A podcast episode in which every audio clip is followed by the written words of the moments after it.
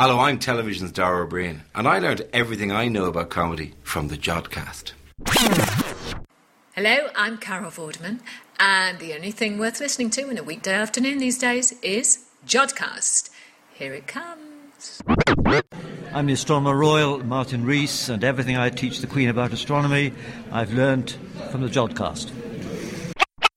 It says here that I'm the famous TV science guy Brian Cox, and I learned everything I know about charismatic science presenting from the Jodcast.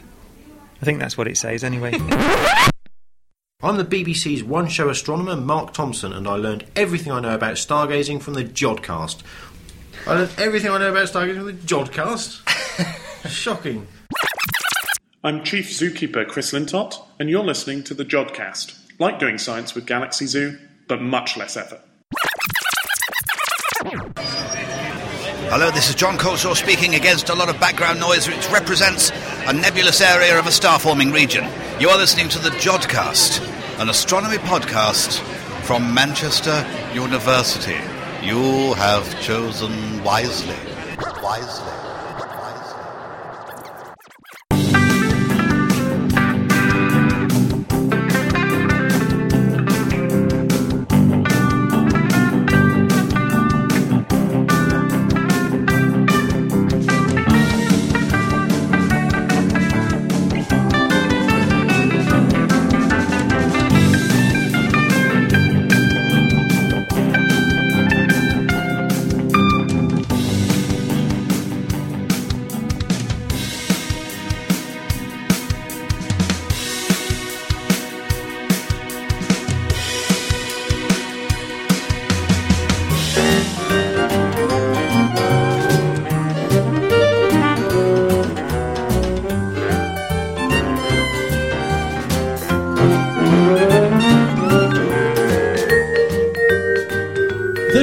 The Jodcast, united in radio silence, with your hosts Mark Perver, Benjamin Shaw, and Charlie Walker.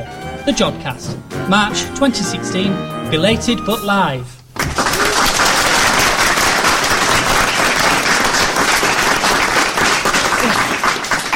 Hello and welcome to the March 2016 episode of the Jodcast, where for the second time in history, forming a large inhomogeneity of Jodcast listeners, we have a studio audience.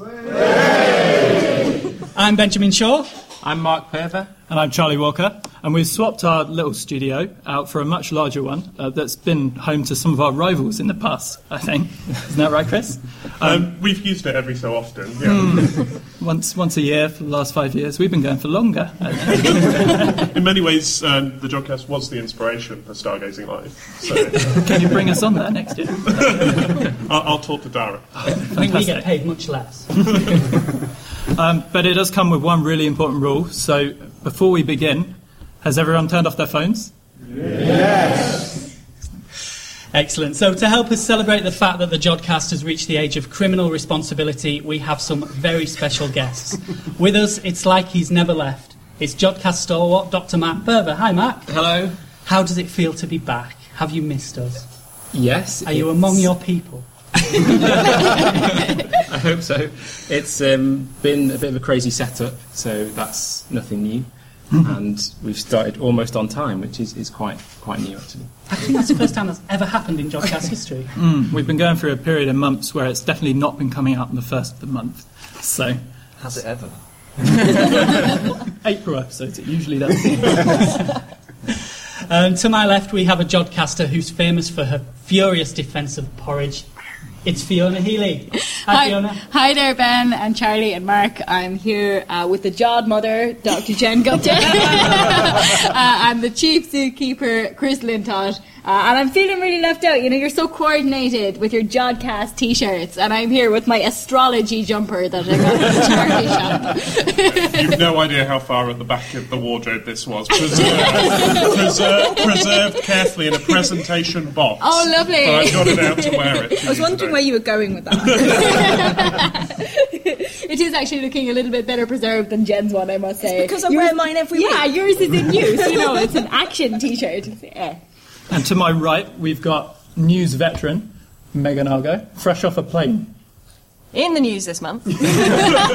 Just kidding, I don't have news. I've been in Zurich, so yeah, no news unfortunately. But I'm here with Dave Ault, and Stuart Lowe, also veteran jodcasters from the very beginning. Yes. How does it feel to be back? It's quite strange. We feel like grandparents. Sort are, are, are we great grandparents by now? Yeah, That's that many generations. There's a lot of generations Three of generations, jodcasters four generations? Five You need several Five. grades. Yeah. Hmm, that's How a- old do you feel right now? I left here in 2004. Yeah. I feel You did, that's not a joke. It's, it's not actually a joke. I You wasn't, even, I wasn't even here when the Jodcast started. But, but first, before all of that, I'm going to hand it back to someone else. So in the show this time, we've got interviews with all of these lovely people. And our studio audience gets to grill eight captive experts with their questions in Ask an Astronomer. And we eat cake. But before the cake and everything else, here's Ian Morison with March's Northern Hemisphere Night Sky. And a round of applause. Oh,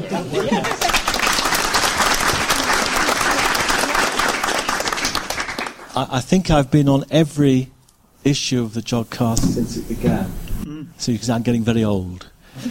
anyway, I'll probably sit down. That makes it slightly easier. Okay, so I think we can begin. Um, so I'll now put my Jodcast voice on. The night sky for March 2016. Well, it's still quite a nice month to observe the night sky. The evenings are still quite long. You should always start looking over towards the west because that part of the sky is going to disappear before too long. And if we do so, we'll find uh, the star Vega just dropping down towards the horizon. Higher up a bit, we have the two constellations of Perseus and Cassiopeia. And if you go halfway between them, there's a rather lovely object which is called, or pair of objects, they're called the double clustering Perseus. And they're very nice to look at, either with binoculars or with a small telescope. Now, a lovely object to observe and still just visible this month is the Andromeda Galaxy. We normally tell people how to find it by starting at the top left-hand corner of the square of Pegasus, but that's a bit low. But there's an alternative way of finding it, which is just to find the V of Cassiopeia and just follow that downwards, and you should, with a pair of binoculars, come across the Andromeda Galaxy. It's a lovely object. I'm afraid with our eyes, or even with binoculars, we don't see an awful lot of it. The outer parts, the spiral arms, are really far, far fainter, and you have to take very long time exposures to bring them up. Moving now towards the southern sky, and that's still a lovely part, one of my favourite parts of the sky. We have the constellations of Orion and Taurus, Gemini. Down on the bottom, we've got Sirius and Canis Major. Um, you have that lovely pair of open clusters, the Hyades and the Pleiades. And the Pleiades is one of my favourite objects to look at. And I particularly love the region between Alcyone and Maia. And there's a lovely triplet of stars beside Alcyone. And between the two major stars, there's a doublet. And the upper right of those two stars is actually quite red. It's a very nice thing to look at. And then, of course, we have Orion. And below the three stars of the belt is the sword. And in the sword, we have the wonderful Orion Nebula. Again, with a small telescope, you can actually home in and you can see the four bright stars, the trapezium, at its heart. This is the light from those very bright blue stars, the ultraviolet light, which is exciting the hydrogen gas to make it glow that lovely red colour. If we go towards the southeastern sky, we have Leo with its bright star Regulus. Below, of course, is Jupiter, we'll come to. Down to the left is Arcturus in the constellation of Boötes. Just having a slight stop. Why do they do this to you?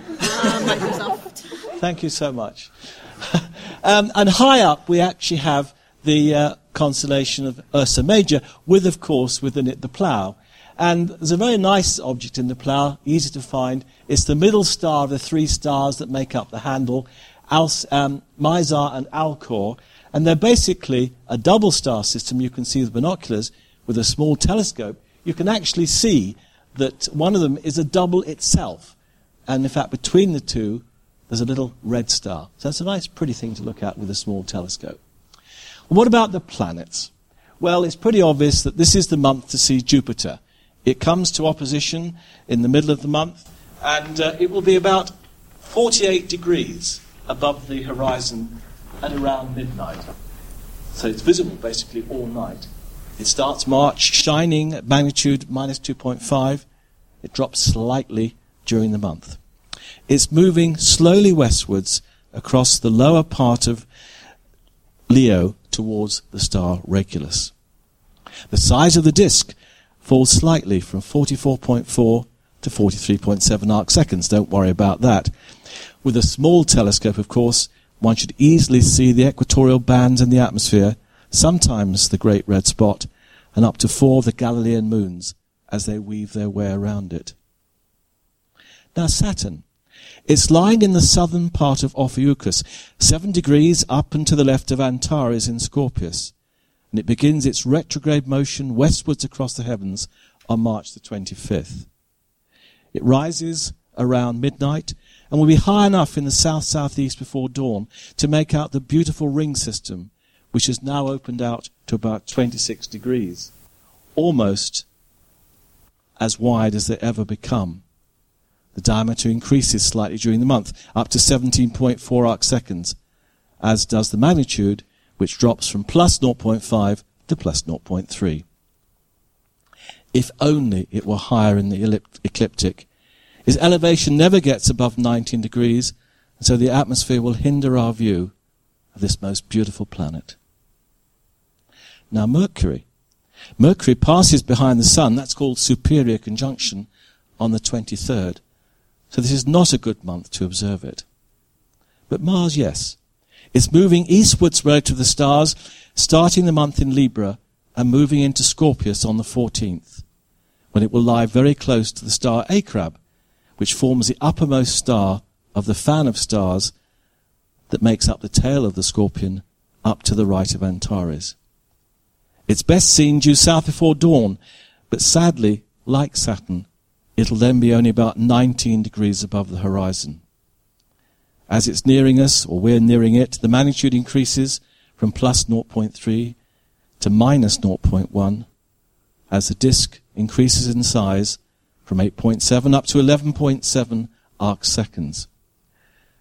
Given some good seeing, which is meaning that the atmosphere is not too turbulent, some features on the disk should now be visible, such as the North Polar Cap and Syrtis Major. At opposition at the end of May, the disk will be over 15 arc seconds across. And finally, Venus.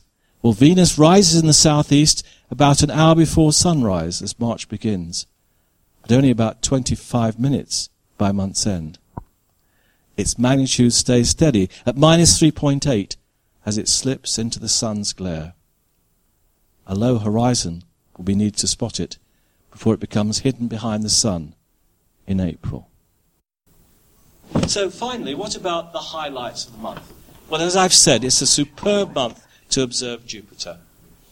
Sadly, the peak elevation is actually reducing at each apparition. The features seen in the Jovian atmosphere have been changing quite significantly over the past few years. For a while, the south equatorial belt vanished completely, but it's now returned to its normal wide state.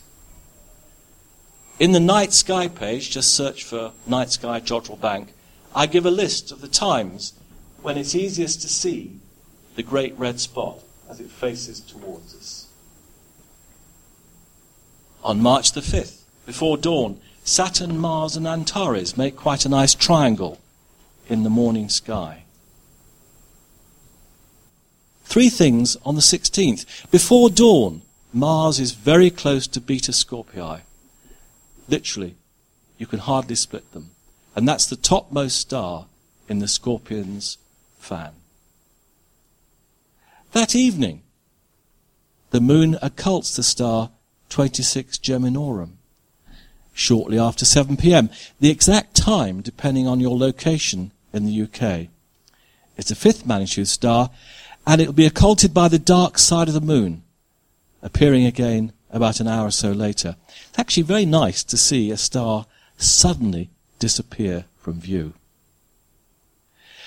Later that night, we have two very nice transits of Jupiter by the moons Ganymede and Io between about 11, 9 and 11 p.m. on the 16th. First Ganymede and then Io will be seen to transit Jupiter with their shadows, which actually are much more obvious, trailing behind. on March the 20th, the moon will be nearing Jupiter sometime about 10 o'clock in the evening. Finally, I usually on the night sky page suggest some object to look at on the moon. And this month I've, I've talked about the Alpine Valley. It's in a very interesting area of the moon. And the 16th and 29th are good nights to observe it as it's close to what's called the terminator. And that's when the shadows are best and things show up more clearly. Close to the limb, you'll find the Apennine mountain chain that marks the edge of Mare Imbrium. Towards the upper end, you should see a cleft across them, which is called the Alpine Valley. It's about seven miles wide and 79 miles long.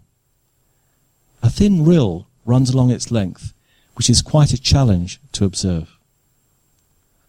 The dark crater Plato is also visible nearby, and you might also see the shadow cast by the mountain Mons Piton, lying not far away in Mare Imbrium. It's really a very, very nice area of the moon to observe. So I hope that's given you something to look for during the month of March. Good hunting.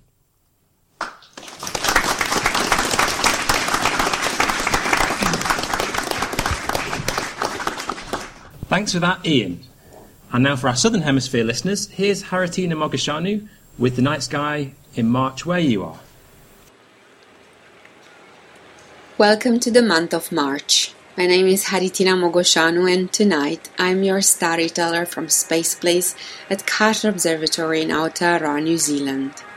As autumn starts in the southern hemisphere at nightfall, half of our galaxy, the Milky Way, arches across the night sky from north northeast to south southwest like a river flowing through the heights of the heavens.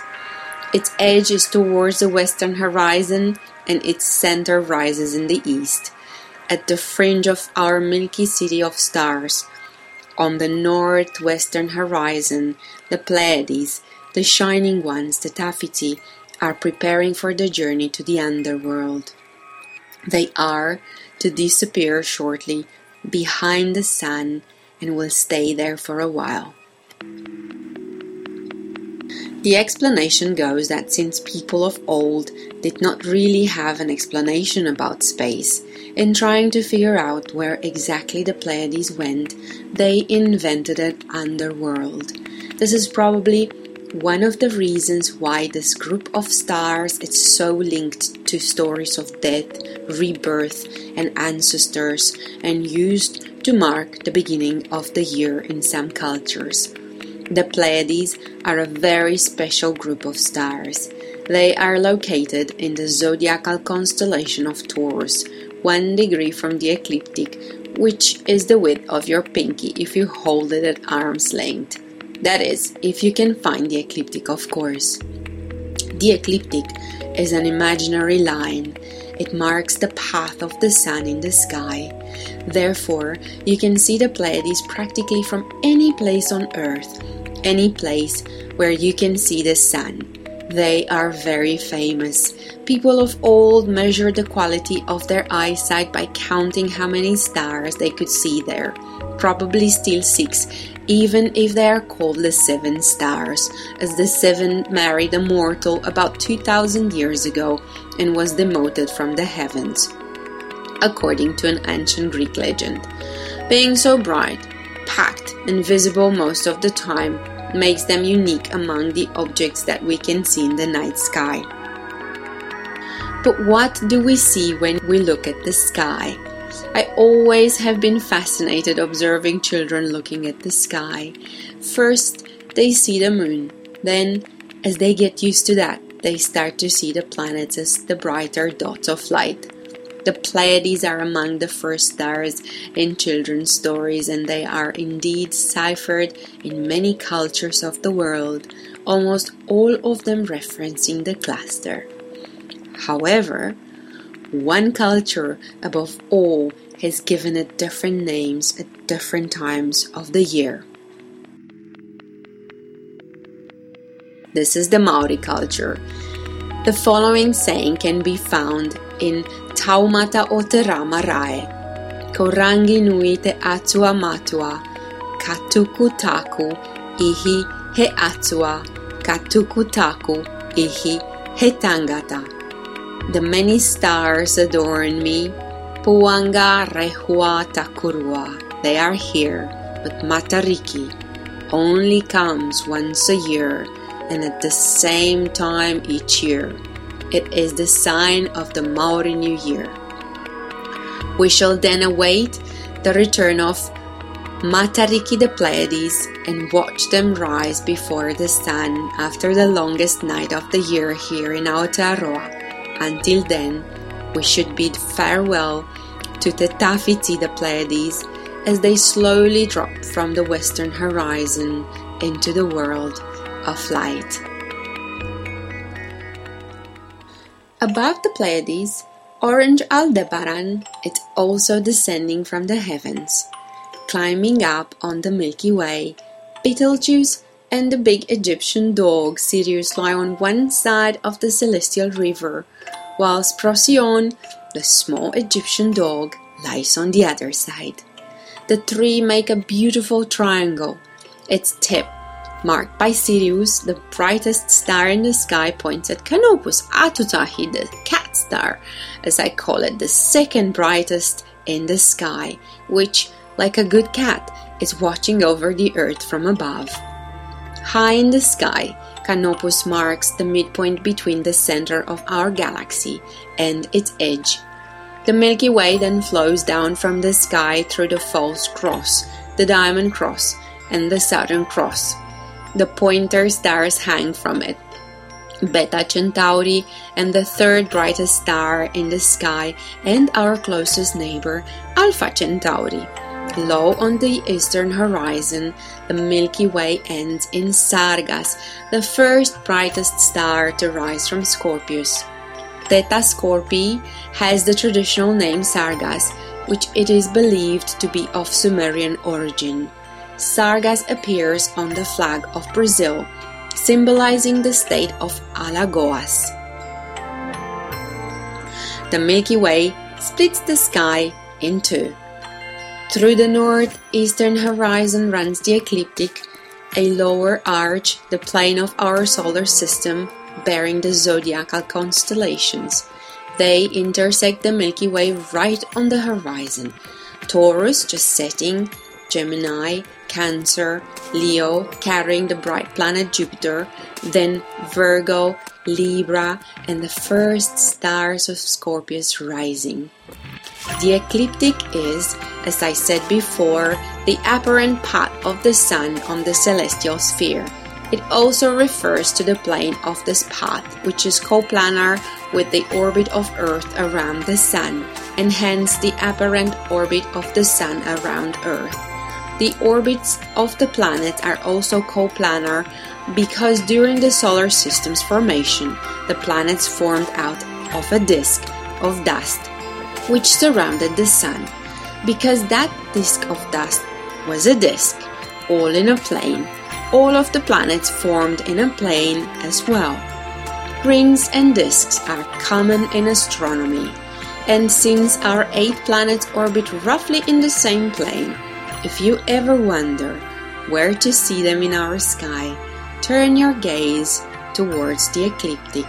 Chances are that bright stars that shine on roughly the same path where you would normally see the sun in the daytime are in fact planets. Planets are wanderers through the ecliptic, which is exactly what the name Planethos meant in Greek, wanderer. They are following their own avenues in the celestial silence, and their positions are given by coordinates called ephemerides. And since we put astro into biology, or the other way around, you might also wish to know that ephemerides are also some insects in the Amazon jungle that only live one day. Mars and Saturn appear in the late night sky. Mars rises after 11 pm, a little south of due east. It looks like an orange red star. Well to its right is the star Antares, also orange but a bit fainter than Mars. Antares is Greek for rival to Mars. Now Mars is brighter than its rival and will continue to brighten as we catch up on it. Over the month, Mars will move down and right as it passes Antares. Saturn is directly below Antares, looking like an off white star a little brighter than Antares. Saturn stays put through March, rising a little earlier each night. A telescope magnifying 20 times shows Saturn's rings. By the end of the month, Mars, Antares, and Saturn make a large triangle in the east at 11 pm. Venus, the brightest planet, rises due east around dawn. At the beginning of the month, Mercury is below and right of Venus. Mercury sleeps lower as it moves to the other side of the Sun.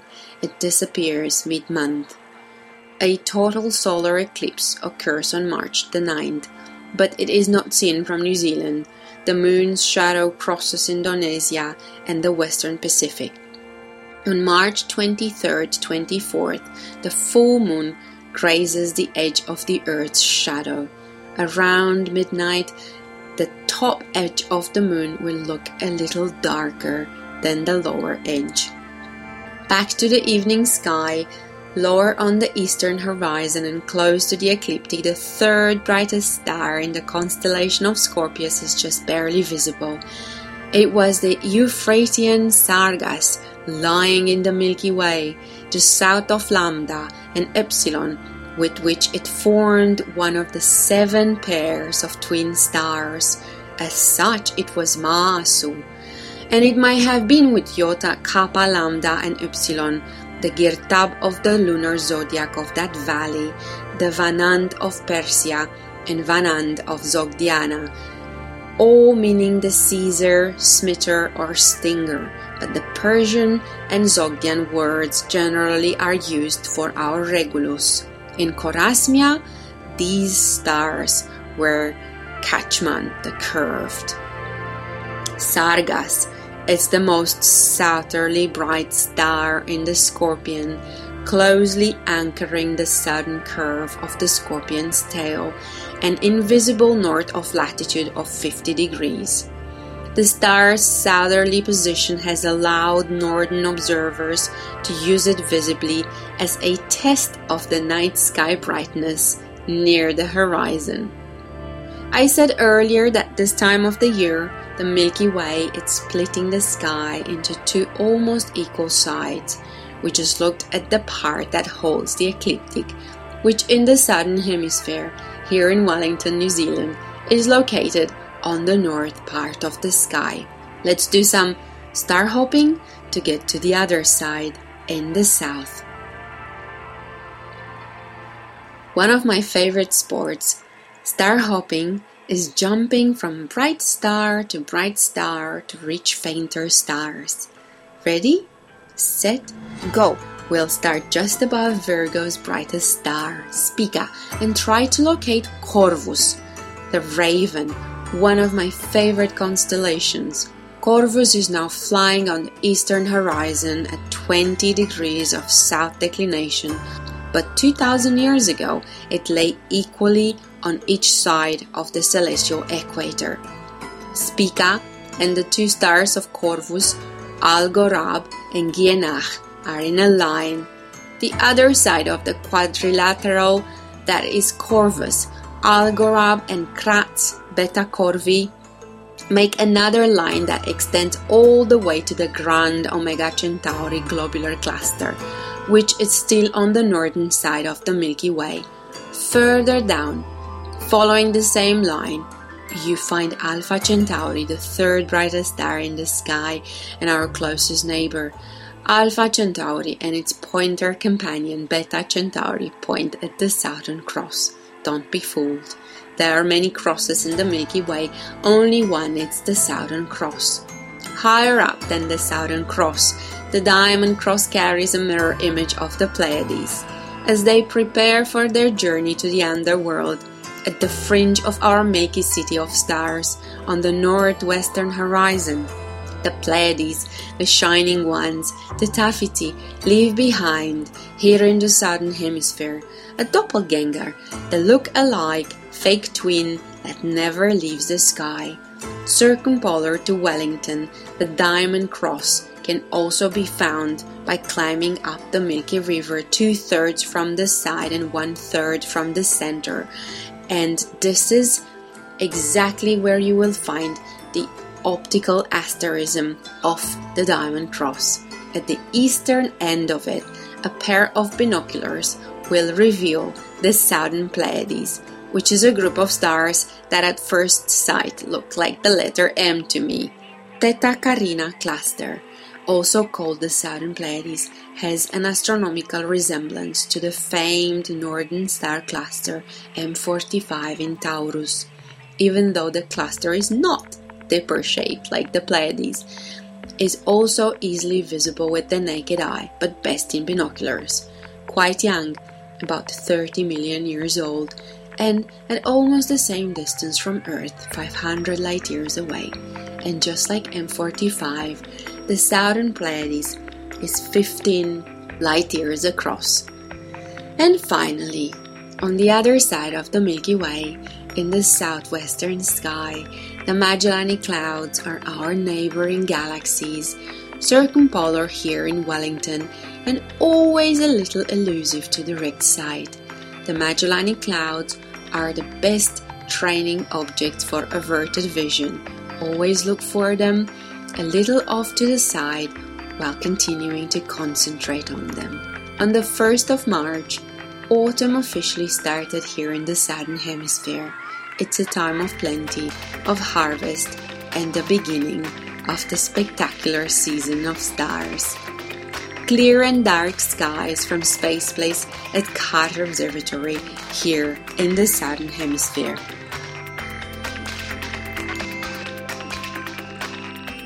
I would say it was Jodcast listeners who actually made us start doing a Southern Night Sky. They requested it, so that's why there's now also a Southern Night Sky. You got a series of emails in asking one month after the next. Yeah, I was listening in preparation for this. I was listening to all of your feedback. Yeah. All right, enough heckling. Thanks for that, Haritina. And now for our interviews, we're going to go a decade back in time and take a look at the Jodcast through the ages. And we begin with our hallowed ancestors. at the very dawn, at the very dawn of the Jodcast, as Megan Argo interviews Doctors David Ault and Stuart Lowe about the early days of the show. Right, that's what I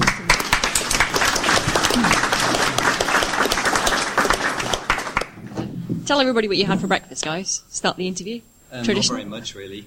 Uh, even less than Francis Graham Smith had at last Jodcast Live. Sorry.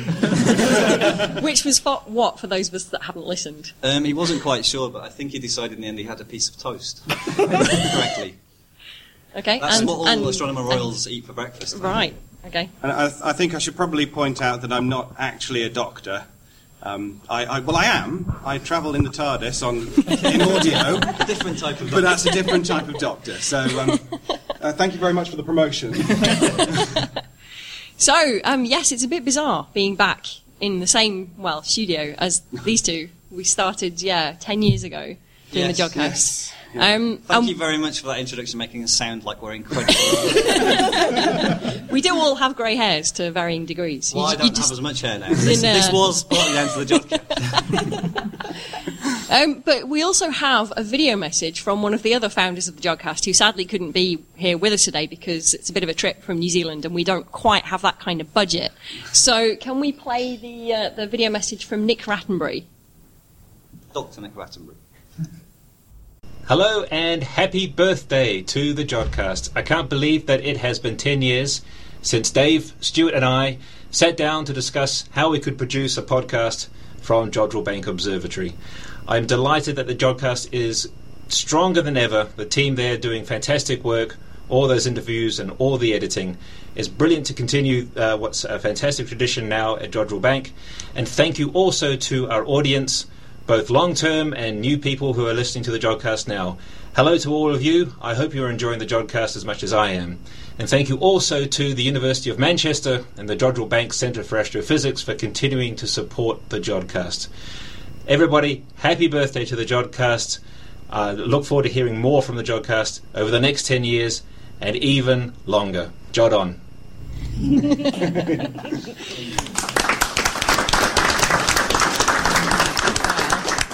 Cool. That's of Jodrell Bank. I did, and we gave it to him when he left. Job.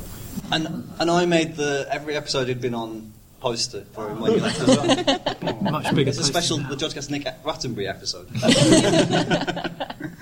wow. That's a voice we haven't heard for quite a while. Mm. So yeah, early days of the Jodcast. So remind us how it started. How it started? Well, I've been talking to Dave about this actually earlier on. Um, it started with I was getting near the end of my PhD, and I thought it would be nice to do a podcast, and I didn't talk to anyone about that. About that.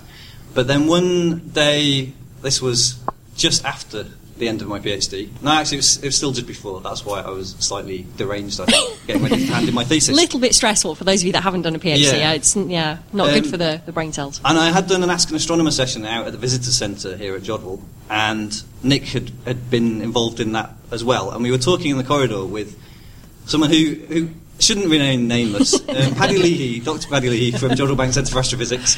Um, it was a bit curmudgeonly and told us that we were wasting our time because we were only talking to about 50 people.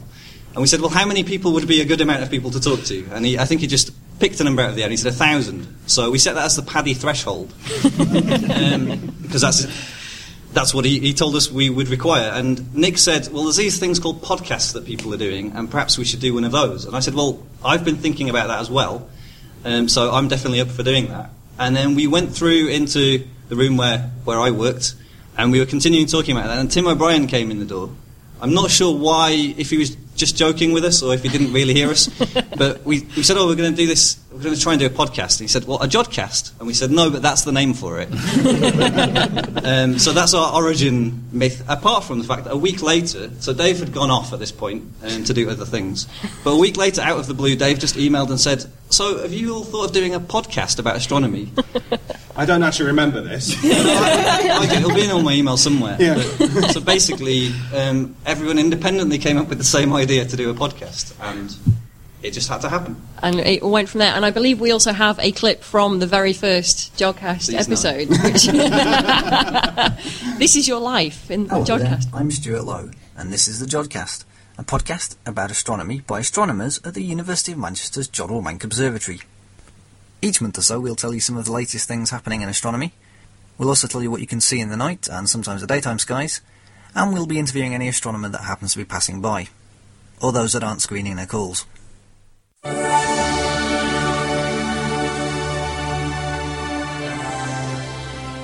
You'll notice that that's the sky, that's the night sky, Ian's music then, mm. because we hadn't quite got ourselves sorted at that point. no, I, I just when when we got all of the audio for the first episode, we'd recorded it in in one of the rooms in in Jodrell, and uh, and I took the audio back home to to, the, to Birmingham. And then I was just trying to. I, I thought we need a theme tune for this, and so I, I was sort of going through all of my free music CDs, you know, the, the sort of CDs where you pay once and then you can use royalty free. That's the words I wanted. royalty free music CDs. And, and it's like, what, what sounds like a sort of slightly quirky um, astronomy podcasty kind of music? And um, having listened to all of it, I just went with the stuff that we have now. So should we? still Should we? Do we? Have, every now and then we talk about changing the music, and we have uh, a veritable riot on what the forum used to be. So can we have a show of hands? Who likes the theme music? That's nobody for people at home. Who hates it? Cool. Well, Who that's hates it but won't admit to it? we like it. That's why we keep it. Cool. I think, Oh, yeah, good. music is always a bit controversial anyway. Mm, when yeah. people change the music on things. I'm No. sure if the Sky at Night ever changed from is it Sibelius or something. It's Sibelius, it's not happening. So one thing I noticed in that first intro there is you say every month or so, which was nicely covered for the fact that we weren't always quite at the start of the month. And also that we didn't know if we'd be able to make a It- monthly podcast or not. Yeah, and it worked out quite well. It did, and then listener demand. I don't know why we ever constantly did what listeners demanded because it just meant more work for us. Um, but we ended up doing the twice monthly shows. Yeah, we, we don't have feedback forms for you today, right? So if you want to leave us suggestions, that's fine. But we, we don't we don't actually have feedback forms. Maybe we should have done. Well, we did do we did do some surveys at some point in the past. I don't know if they've been done since, Uh, just to find out about you all, so we could send not well we didn't send anyone spam ever. Um, so, what's been your favourite memories of actually doing the Jodcast over the years? Because you've both been involved at some level for quite a long time. Yes, I think I, I was the, the I've, I've been the person that has had very little connection with Jodrell, who's But- actually been. But yeah, but I you still do the panto every year. I still do Then this is the man responsible for the panto scripts I do every year. So. this year. Charlie made me do it. Blaming him. Um, yes, uh, what my favourite. Well, I think the last Jodcast Live was. I, I, I really enjoyed that, uh, and I, and for me, I because I wasn't a sort of a professional astronomer, really. I, I, that's why I decided to do the intro outros because I could I could act, I could do that. I couldn't necessarily talk about astronomy, but um, so that's why I did those. Uh, and I've got some favourite ones, but. Um, Go on, tell us. Oh, darling. um, uh, the the Torchwood outro was my favourite, where where it was aliens invading Jodrell Bank.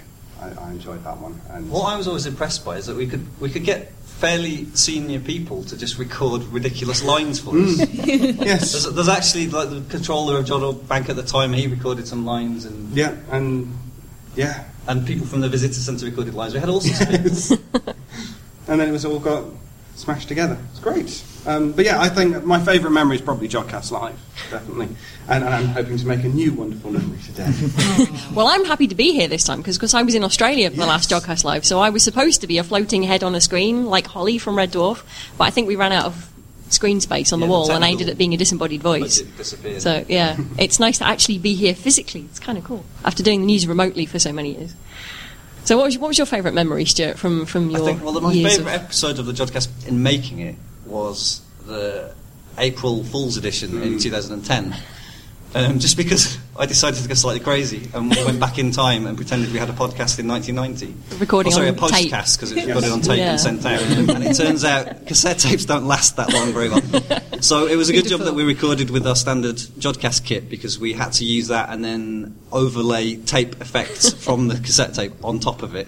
Um, because otherwise, you would have all just you you would have been banging your head against the table trying to listen to the audio quality. It was terrible. I mean, people complained about our audio quality early on in the Jodcast, but it was nothing as bad as recording on a 20-year-old cassette tape. But it was it was just that episode was fun because it was 20 years since Hubble had launched, and new things were happening with Hubble, and it it was just and then COBE had been launched, and we were on Planck.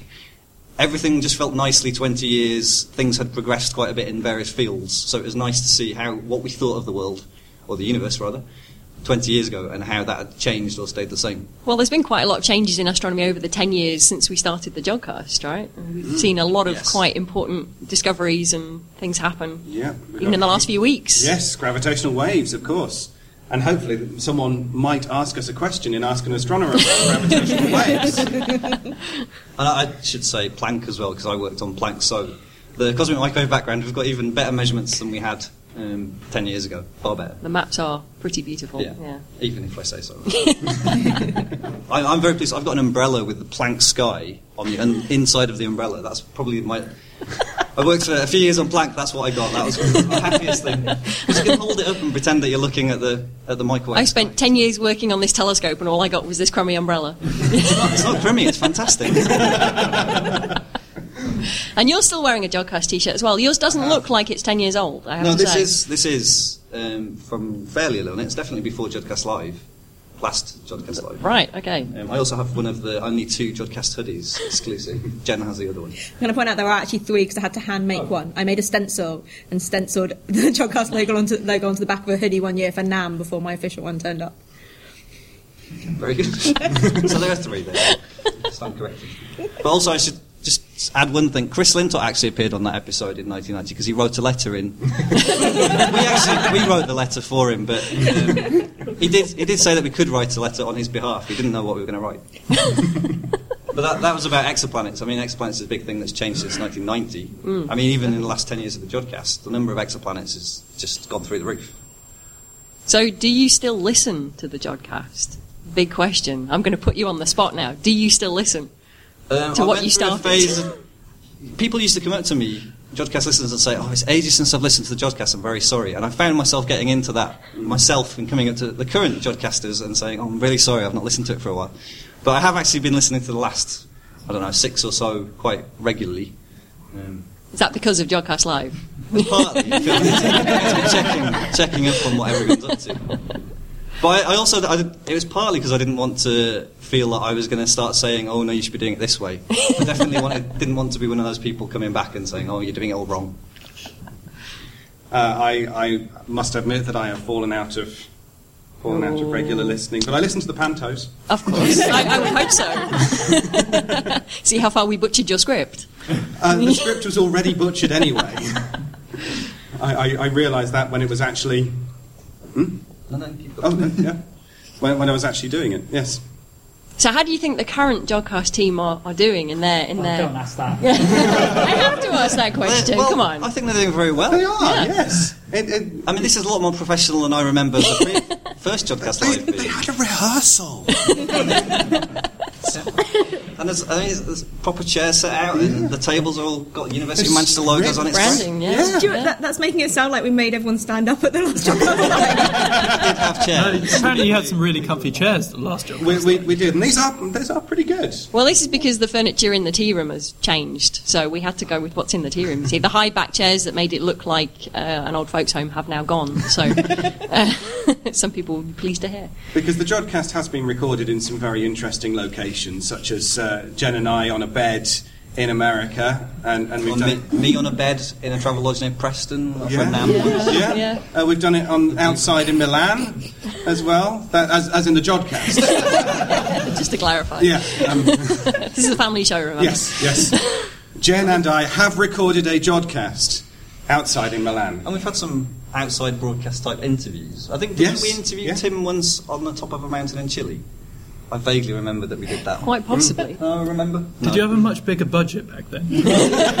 so the Jodcast has never really had much of a budget, so we've always had to make do with what exists. So Tim happened to be on an observing trip, and we just Skyped him and said, "Tim, let's talk to you about what you're doing," because it makes it seem a bit more exciting than just talking to someone in the tiny little studio um, in Manchester. The studio is possibly a slightly grander term for it. Yeah, none of you really want to see it. It's, it's literally a space behind a screen in a lecture theatre um, that is actually for storing chairs. Um, and we were we, we got turfed out of various rooms um, in Manchester, and eventually realised that that didn't have a number on it because it was just a random space. So no one was going to turf us out of it. Um, so that's how we ended up in that little studio. Yeah, we moved the chairs, installed some partitions, and a piece of, Lots of what was it, carpet. carpet on the table and a duvet on the wall. It's yeah, it's it's top quality, but it works. Yeah, It's very professional. I only saw it once as well. I only managed to, to get to never been Manchester. No, no, I I don't think so.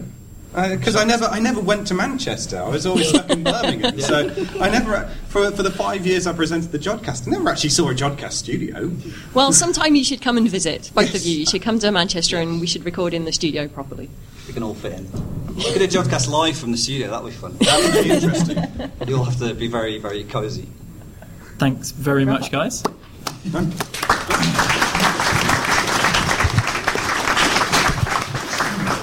And now we're going slightly forward in time, so I'm going to promote you from host to interviewee, along with Jen Gupta. And Fiona Healy is going to be talking about the next stage in the Jodcast's life. Evolution. Evolution. Okay, uh, hi there. Um, uh, I'm here with Dr. Jen Gupta and Dr. Mark Purver. Um, I have my interview questions written on my arm. uh, but the first question uh, it appears I must ask you is what did you have for breakfast this morning? I've said this quite a few times already today. I know. I had a slightly. Um, you're making me relive it. I slightly burned hot cross bun because my brother-in-law was not paying attention to my breakfast. Toasted cheese sandwich for me. Well, that sounds really tasty. It's pretty good, yeah. Much better. Can everyone at the back here, by the way? Is that? Yeah? Okay, good. Excellent. Okay, let's get on with it then. Um, so, so Jen and Mark, you've both left Manchester and gone on to um, kind of exciting things. Uh, so, do you want to tell us what you're up to now? Maybe Mark, we'll start with you. Okay, yeah, well, I'm um, living in London now, and I've moved on, not entirely from astronomy, I'd like to think, but I'm now working on um, statistics for the government, for the Ministry of Justice, and it's all about um, reoffending rates amongst criminals. Um, so Okay. it, it, you might think it's slightly different, but I used to I used to work on pulsars. So we have. well, they, they, they also redo things, pulsars, don't they? essentially you've got populations of pulsars and you've got populations of people. And some of the pulsars were better behaved than others. Okay. And let's say some of the people are better behaved than others as well. Right. And we're I, I used to like the best behaved pulsars, but now we're looking at some of the less well behaved people. Okay. Um, Well, I mean, I think uh, um, it's it's possible that a lot of people don't realize how many astronomers end up going into data science. I mean, it's really a job that a lot of us end up doing because even though it might seem like a different job, a lot of the skills kind of overlap.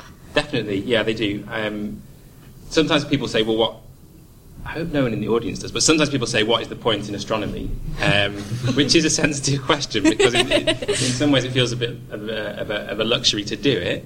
But actually, I think one of the things is that people who are trained through astronomy are often seeded into, into other analytical sort of jobs and then end up doing, doing different things. But maybe if I hadn't had astronomy as a sort of carrot, I would never have got into you know, research in general. So, um, do you do you find working for the government much different to working in academia?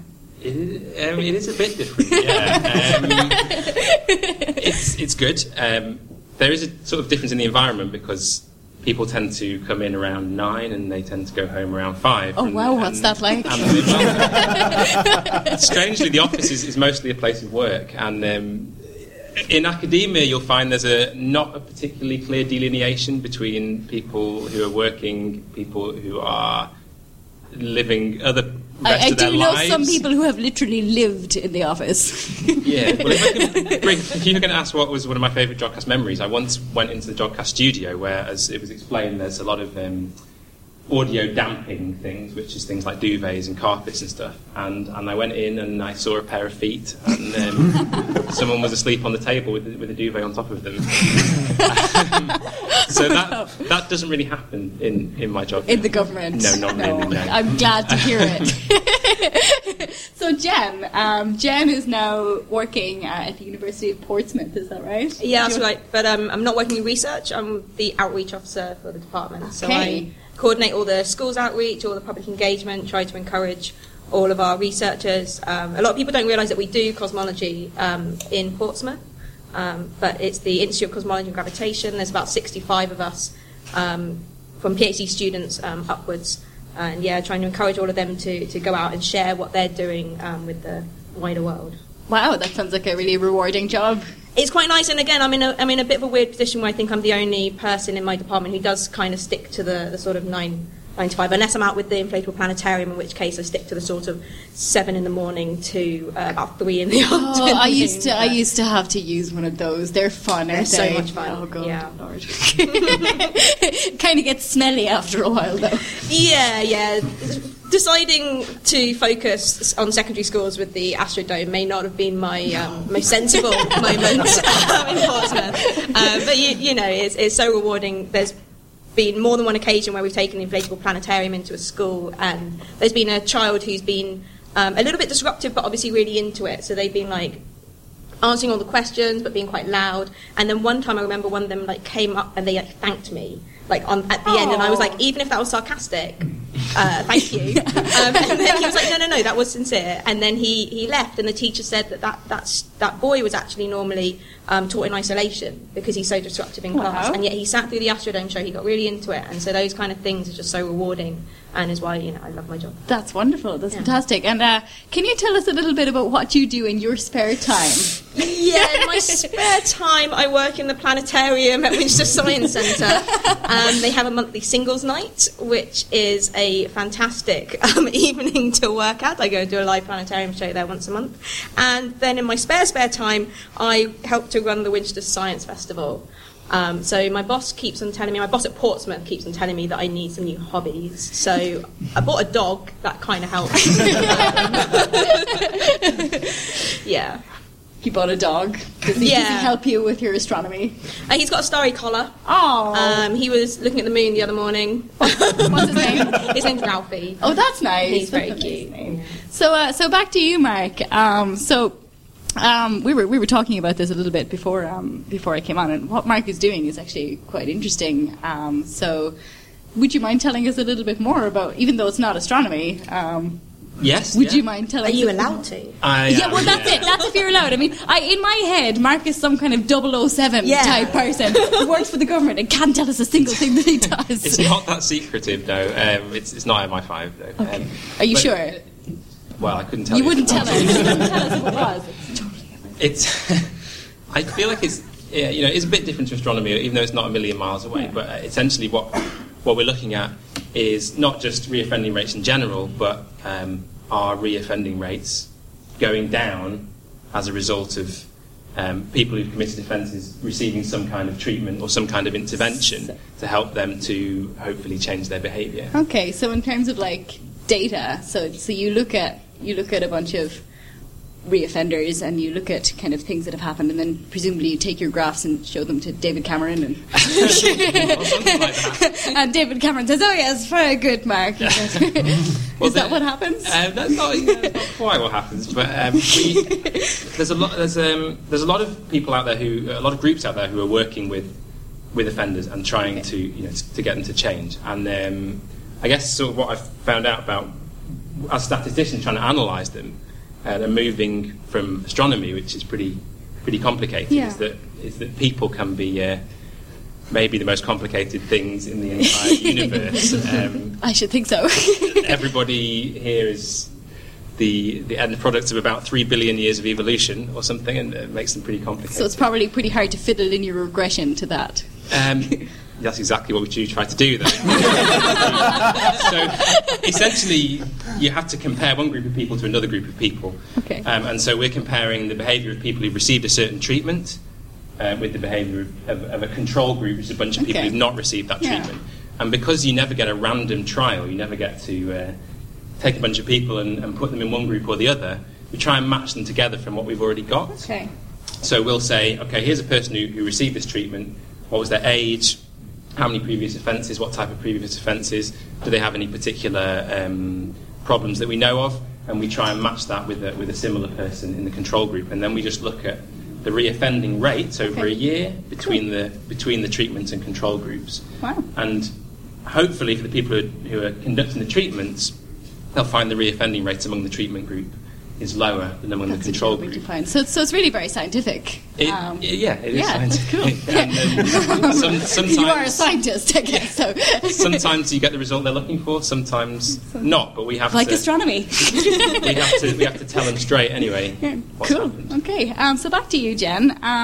So I was reading Jen's blog in preparation for this interview. She's done a lot of really, really impressive stuff, inclu- including being um, commended uh, for an Asian Women of Achievement award. Um, Yeah, that was a really weird experience. Really? So, it was highly, highly commended in the, the Young Achievers category at the Asian Women of Achievement um, Awards last year. But it was just, yeah, so I, I um, my, my boss put me forward. It's um, a scheme run by the same person who um, runs the Women of the Future Awards. My boss, Dr. Karen Masters, w- uh, won the science category in the Women of the Future um, in a previous year, so she put me forward for this.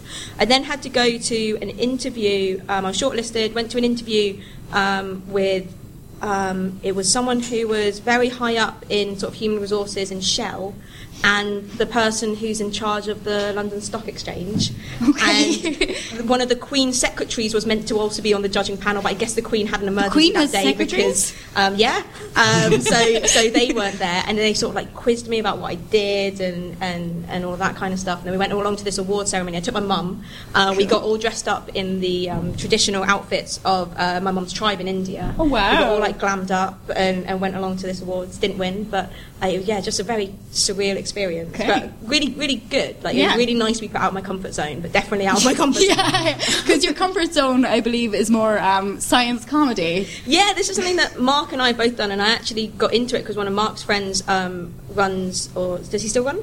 still runs uh, Yes, Manchester does, Bright yeah, Club. yeah. So Bright Club is um, is, is uh, a se- series of events where researchers are uh, turned into comedians.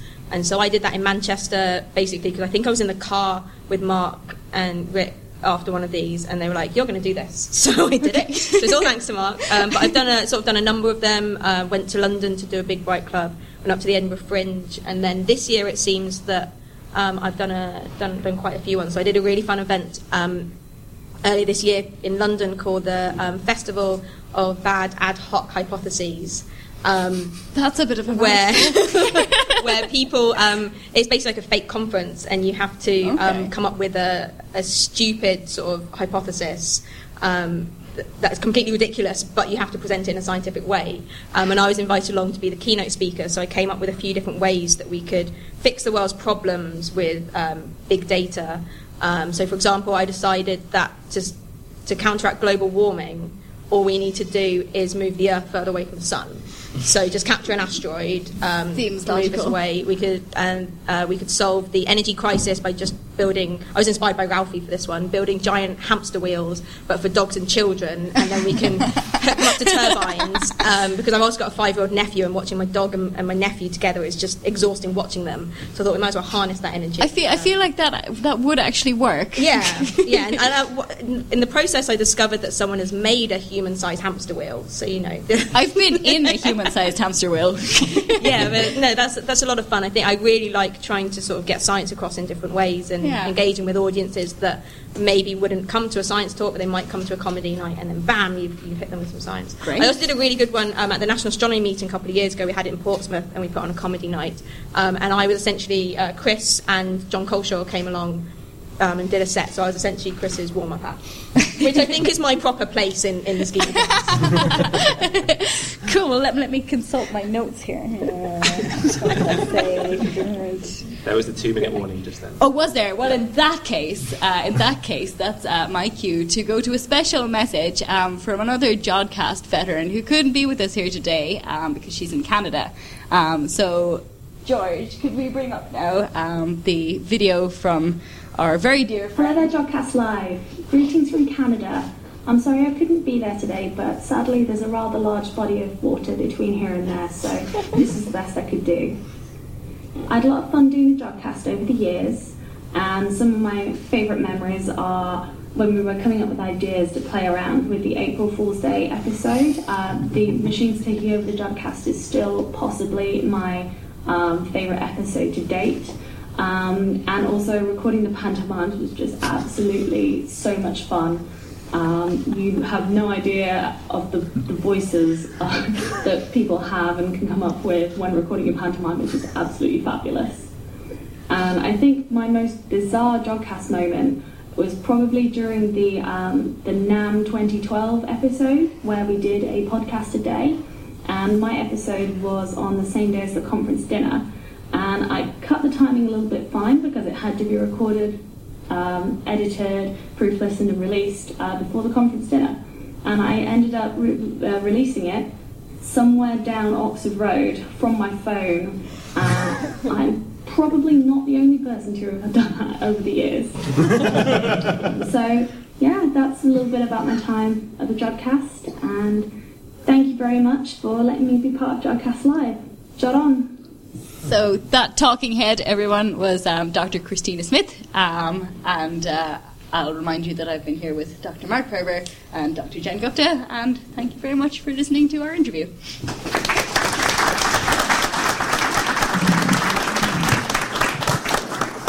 Thanks for that, Fiona. Now, I don't know about you, Charlie, but sitting at the back doing nothing is actually getting quite tiring, and I think we deserve some cake. I'm exhausted, but that might just be the preparation that we put Quite into possibly, yes. Um, but we can hand over to our resident pulsar hunter, Sally Cooper, and to all of you guys uh, to put together what might be the biggest Ask an Astronomer panel we've ever had. So, Ask an Astronomer. Over to you, Sally. So, hello everyone. Uh, I am Sally, and I am Manchester's resident pulsar hunter. Um, you may have seen the back of my head on Stargazing Live. um, Um, but I am going to um, host the Ask an Astronomer session. So first of all, I'll well, I'll let you all introduce yourselves one by one. Uh, just say your name. Uh, this is going to be the panel who will be answering your questions, starting at this end. Okay, I'm Stuart Lowe. Uh, I'm Ian Harrison. I'm David Ault. Ian Morison. Mark Purver. Chris Lintott. George Bendo. Jen Gupta. Okay, great. And I believe some of you have got questions that you're going to read out, and we are going to start with Eleanor. If the universe is growing, what is it growing into? and if we could go to the edge, could we get out? And I'll pose that to Jen and Mark. Yeah, I think I volunteered to uh, kick this one off. Nice and simple. Thank you for that question. That's a really good question. I love answering this question because I find it really hard to think about. Um, because if you talk to cosmologists, and I spend most of my time talking to cosmologists in Portsmouth, um, they say that it, the universe is infinite, in which case it's not expanding into anything because it is everything, which is a really horrible thing to think about. Um, but I have two ways to try and explain this to you to help it. So imagine um, when we talk about infinity and, and the universe being infinite, imagine numbers. Imagine that you wrote out every single number. What's the biggest number that you can write out? Right, there isn't a biggest number because you can always add one onto it and you can keep on going um, forever. But then you could multiply, you could write out all those numbers and then you could multiply them by two. And then you still have all the numbers, but their sum would be bigger. So that I don't know if that helps um, when thinking about infinity. It kind of helped me at the time. Um, but the other thing um, when I think about this is if you imagine that you're an ant living on a piece of string that we've attached the end, so it's living on a loop of string. Now that ant can go forwards and backwards along the string, and it can go um, left and right, and it can loop round the string, but it can't go up and down. It doesn't know about that, that other dimension. And so maybe we live in a universe where there's more dimensions, and so we just don't understand um, our universe well enough to understand um, what it's expanding into. I'm going to hope that someone else is going to jump in to, to see if we can get to the bottom of I this. can, I can try and add a little bit. I think this is, out of all the questions we've had, well, the hardest question that we've had to answer, um, as posed by a 10 year old, of course. Um, and sometimes I just sort of try and think back to the person who kind of first came up with the idea that space could do weird things like expanding and stretching and stuff, which is Albert Einstein. And if we imagine ourselves sitting in this room, and you think this room has a certain size, it has a certain length and a certain width and a certain height, but Einstein was someone who thought about it and thought, maybe that's not true. And actually, depending how you're moving, like how fast you're going, this room could be a different size. It doesn't actually have, if you say, how big is this room, that's not a question that just has one single answer. It depends how fast you're going. The distance could be smaller um, or could be larger. And that's not exactly about space expanding, but just thinking about space not even being necessarily the same for me as for someone who's running really fast towards that wall, but just being relative, as Einstein said.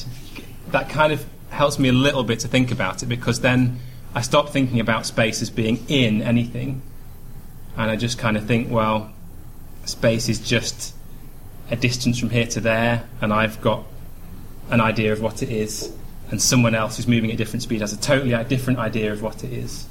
And because it's the space itself, it's not exactly in anything, if that's a good answer. Somebody help. Well, there's a nice analogy uh, to actually carry on from your ants on a string. If you had three slices of bread and you hung them from a, like a, a knitting needle and put some ants on the right hand side of each of them, they're sort of like we said, uh, in a two-dimensional universe, aren't they?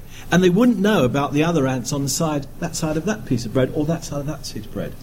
Now, we looking at that say, ah, those are just three two-dimensional universes in another further dimension, because our brains are good enough to actually understand and think in three dimensions. In just the same way, our universe could be one of myriads of universes that coexist in this further dimension. And string theory has some ideas about that. Think I'll uh, stop at that point because I'll start to I've got go. another, I've got another analogy, but Oh, um, we'll move on to the next question, which is actually not a question. So, Chris Walker, would you like to explain a bit about um, what this is? Yeah, if you notice, um, there's it's a, a photograph or a series of photographs that I took of uh, the Seven Sisters, the Pleiades. Now, normally um, I take a series of photos, and to increase the uh, uh, signal to noise, I stack them.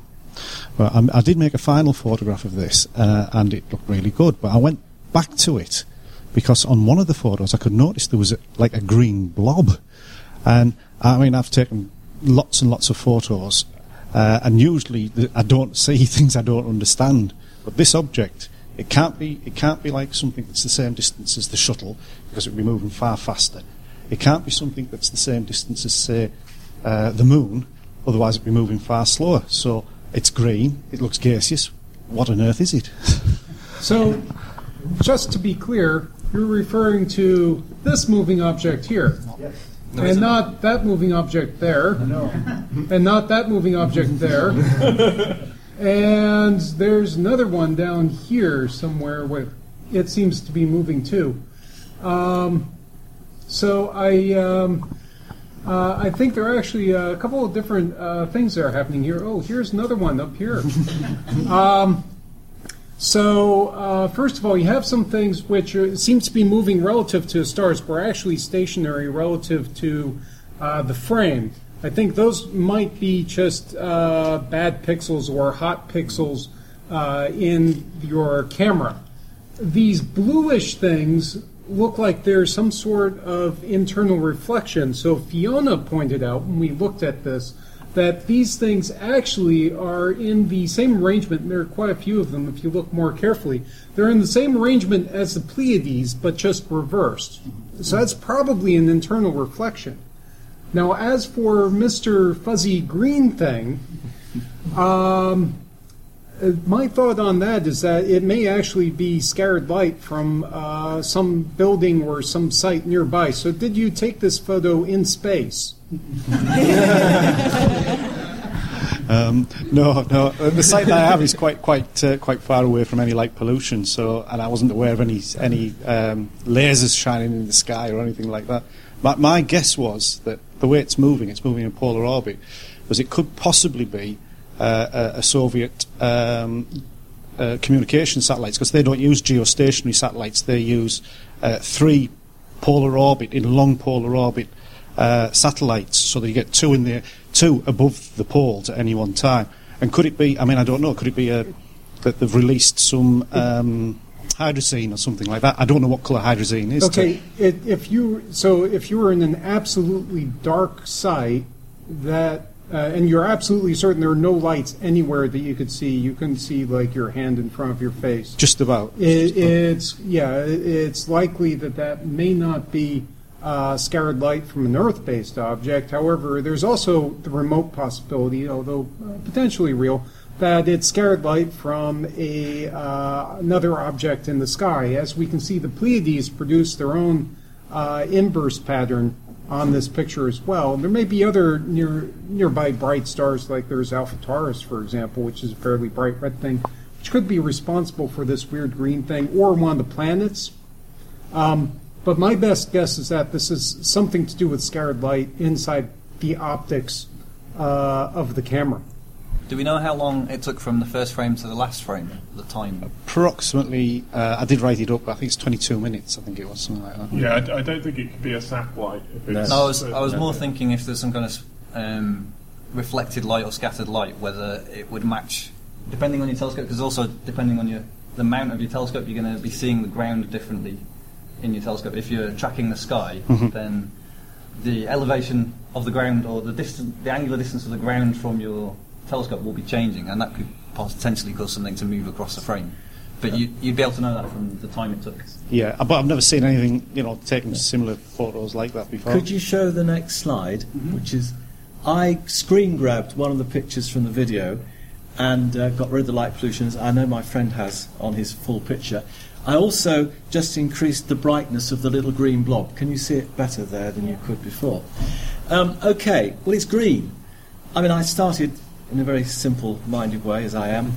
Um, the things that are fuzzy and glow green are comets, because you get cyanogen and also molecular carbon that give off the green colour, and some lovely pictures showing the green. I think uh, Comet Catalina showed some green quite recently. Um, anyway, you could then do some sums. I worked out what's called the image scale of the picture, which is how many pixels cor- or how, how many arc seconds corresponds to one pixel of the image. Next slide. And actually, I don't see that's a complete blow up of the green blob. And the first thing you can work out very simply is that each pixel is about seven, sorry, 10 arc seconds across. The overall width of this is about 5, so it's about 50 arc seconds across. Can you see it's elongated? Now, the stars are not many in this, but they're point, point objects. They're brilliant, which means I think you were auto guiding very well. I mean, was, they were superb images. And so you can actually work out from this roughly how long the exposures were, which was a couple of minutes or so, which is good. Okay, now if you know the, the, the number of pixels across, you've got the angular size, okay? Um, what you can then do, well, suppose it was a comet. They have a, typically have a coma about 50,000 kilometres across. From that, you can work out how far away it is. It, in principle, will be about 1.3 astronomical units further away from the Sun. Fine, except that you can then work out how fast it's moving. And if it were there, it'd be moving an awful lot faster than any comets move at that distance from the Sun. So it cannot be a comet. So I just think it's an alien craft which is highly as a green fuzzy blob, so you don't know what it is. Uh, and if any of the listeners have more photos of aliens, do send them to the Jodcast.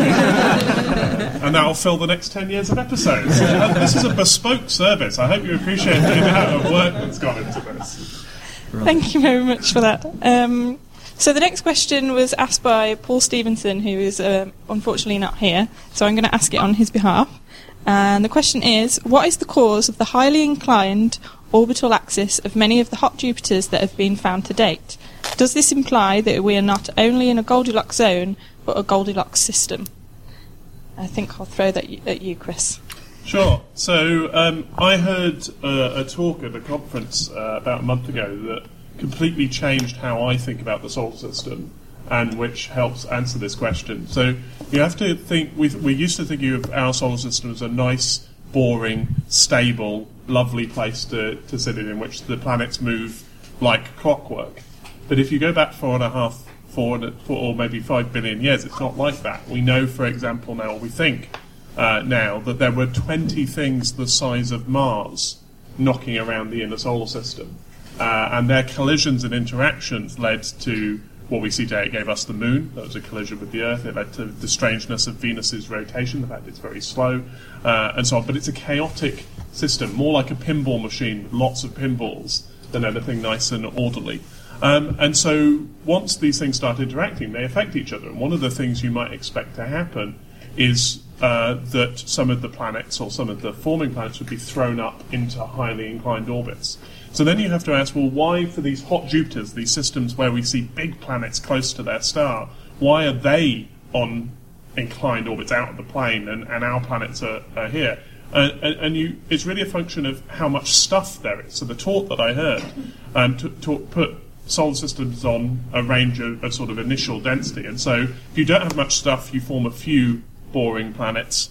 If you have loads of stuff, you form so many pinballs that you're almost bound to get these highly inclined orbits, and you also get these hot Jupiters which have migrated inwards. And then we're right in the middle, where we've had enough, we had enough stuff in our proto-solar system to uh, form a nice array of planets, eight or nine or ten, or however many you want to count, depending on your definition. Um, uh, but not enough to produce hot Jupiters and these highly inclined orbits. So, uh, what's nice about that is there's a prediction there that as we keep finding these things, we should find more and more of them on, on highly inclined orbits, and we'll be able to test that uh, very shortly. Great. Does anyone else want to add to that? I don't. I, I think I heard it from the best. It's Uh, always if you talk for long enough that people forget what the question is. That's key in these sessions. Does it make you think that solar systems like ours are common or very rare?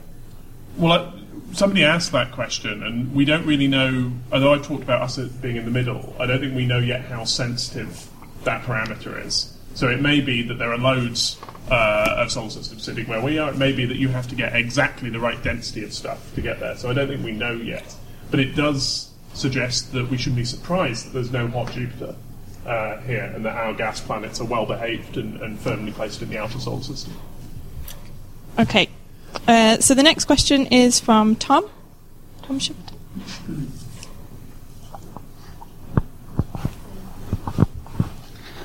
NASA plans to retire the space station in a decade or so in order to pay for a trip to Mars.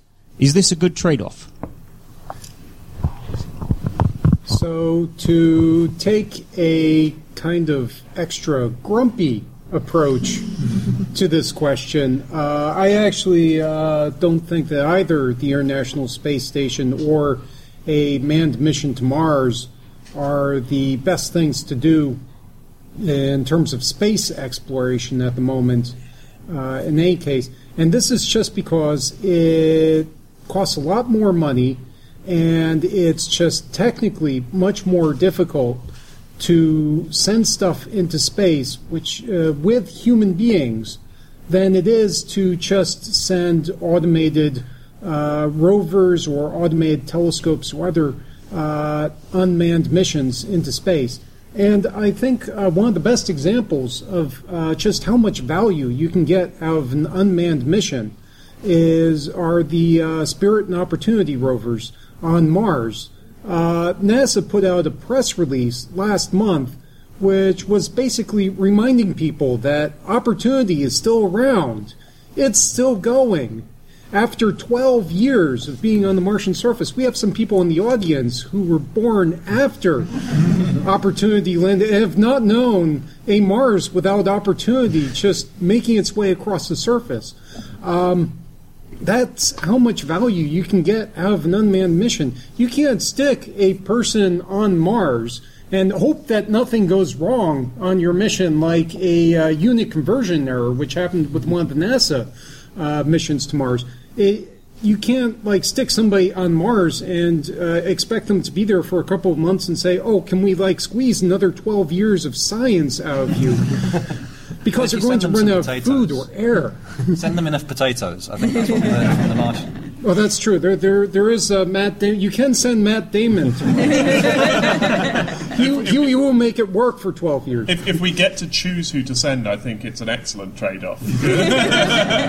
um, but I, I think you know, there's no doubt. that There's, um, our first questioner is wearing a Principia uh, shirt uh, in honour of Tim Peake's uh, mission, and, and I think you know you don't do manned spaceflight for science. You do manned spaceflight because it's fun and inspiring, um, and because uh, it makes people think and reminds them that the universe is out there and that we can explore it. Um, so, would a Mars mission do a better job of that than the space station? Yeah, I think so. I think before Tim Peake went up there, we'd mostly forgotten that the space station existed in this country. Uh, in the US, it's the same thing. When things go wrong, people pay attention briefly.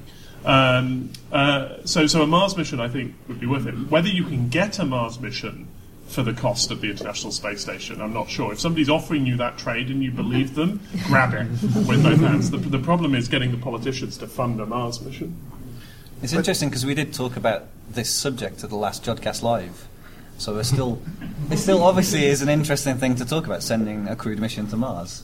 And it's clearly still an unresolved question as well. Yeah. After five years, we still don't have consensus on whether or not this is a good idea. Well, last time Chris mentioned the one person, one trip, one way or something. That's right. Yeah, that was that was the American. Are you volunteering? I, I'm, wouldn't you? I would volunteers go. last time, I think. I'd well, go. mind I- you, I- show of hands, how many would how many would go on a one way trip? Hang on, we've got two conditions. So it's a one-way trip to Mars, but we promise you'll stay alive, um, and you can keep the internet, albeit at a dive. Uh, so, so with those conditions, who would go? Yeah, somebody's got two hands up, so he's first. So that, that's the majority of people. I kept my hand down, I've got to say. Right, That's fine. Well, you, you can. Uh, did any of the Jodcast team want to stay with Jen? Because we. Oh, that's a loaded question. No, no, I'm just making sure we've still got a Jodcast. We'll always have Milan, Jen. And I didn't put my hand up because I might not even last 12 years. So.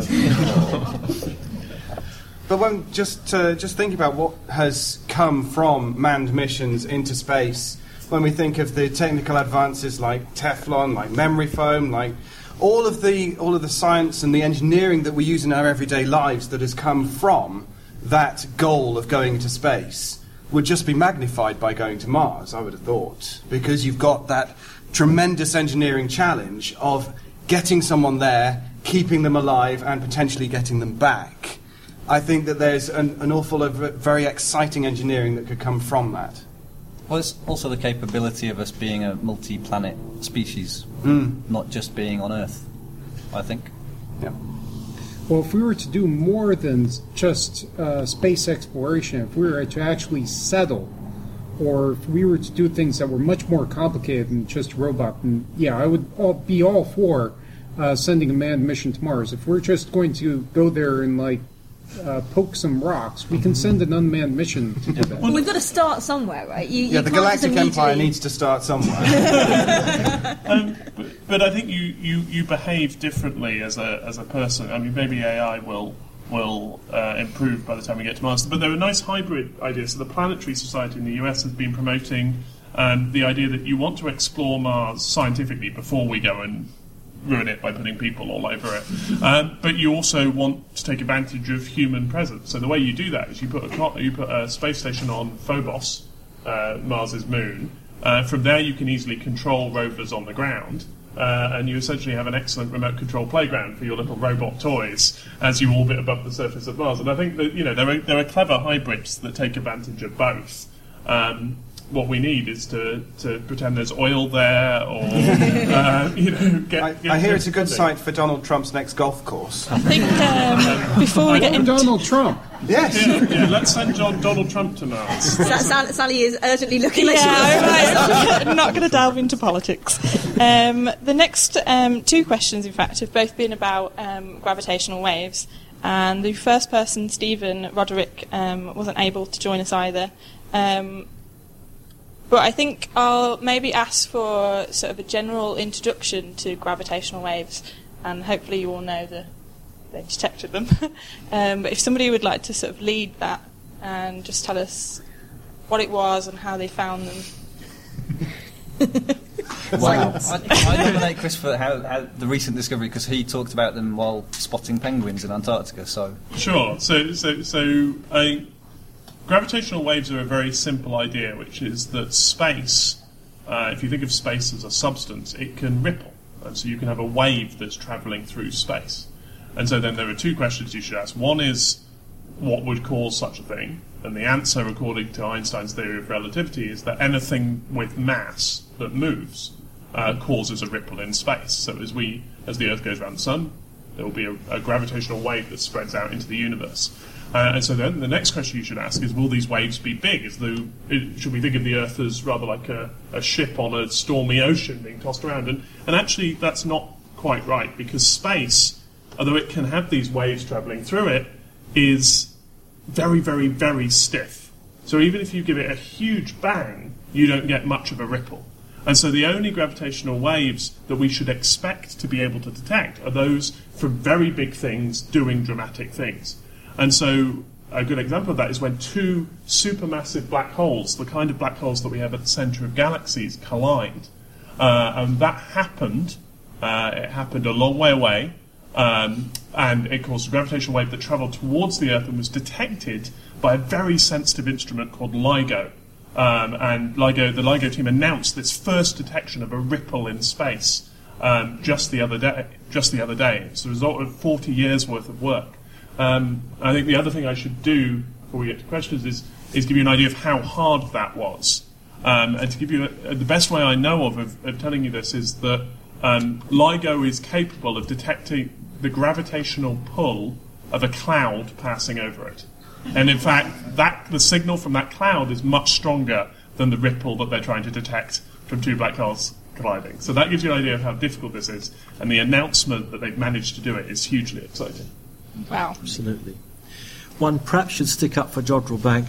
Um, although this was the first time that gravitational waves have been directly detected, prior to that there have been two detections of gravitational waves being produced in the first case by a neutron star going around an ordinary star, and in the case of the Jodrell Bank observations, of two co rotating uh, neutron stars or pulsars.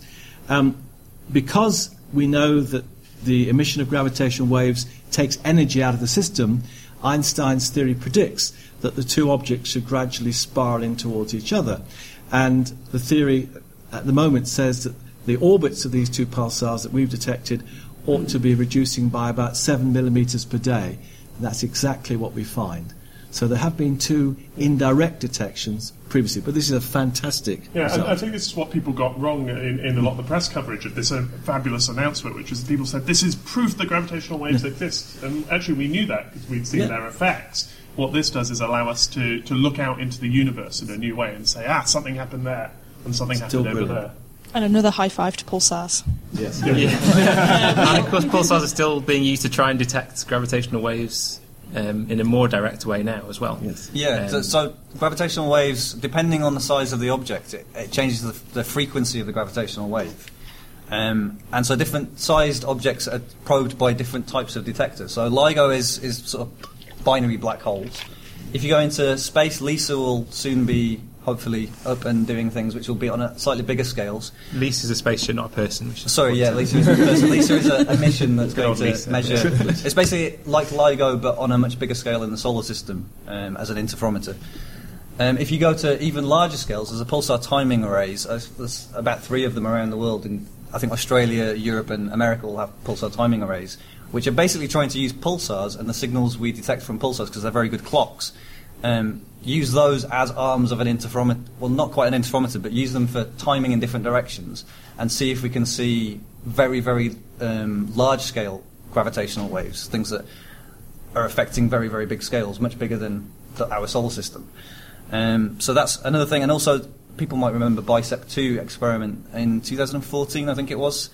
It also claimed to have detected gravitational waves. It turned out that wasn't true. Um, Planck came up with some more data to show that it was actually dust in our Milky Way that was the cause of that.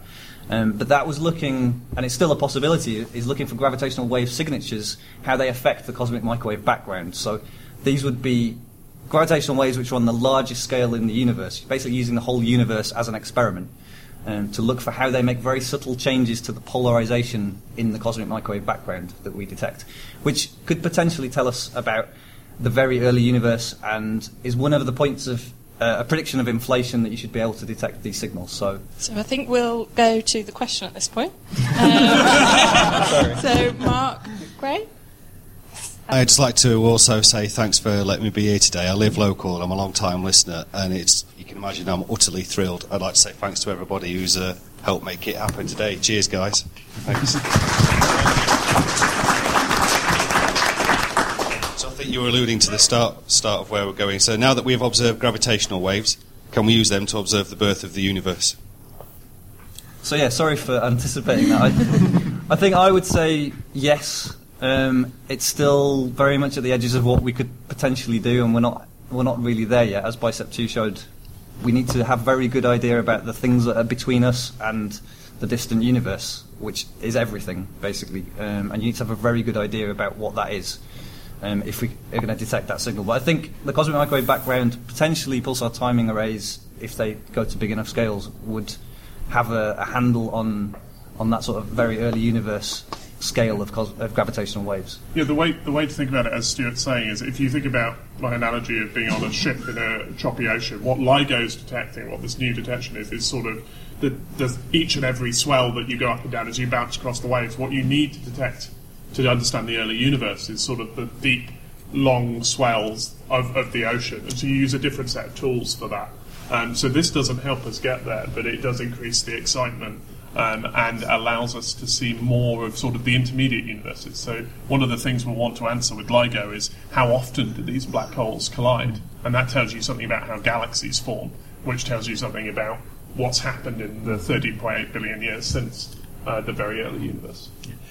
Um, electromagnetic radiation can only see as far back as about 380,000 years after the origin, because you come across the fog, which was the what gives rise, in fact, to the cosmic microwave background.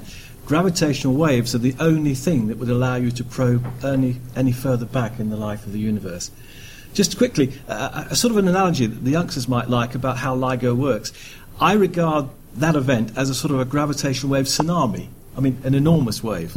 Uh, if you had two ships about four kilometres apart with a laser measuring the separation between them on the sea, and if a tsunami wave came along, can you see the first little ship's going to bob around?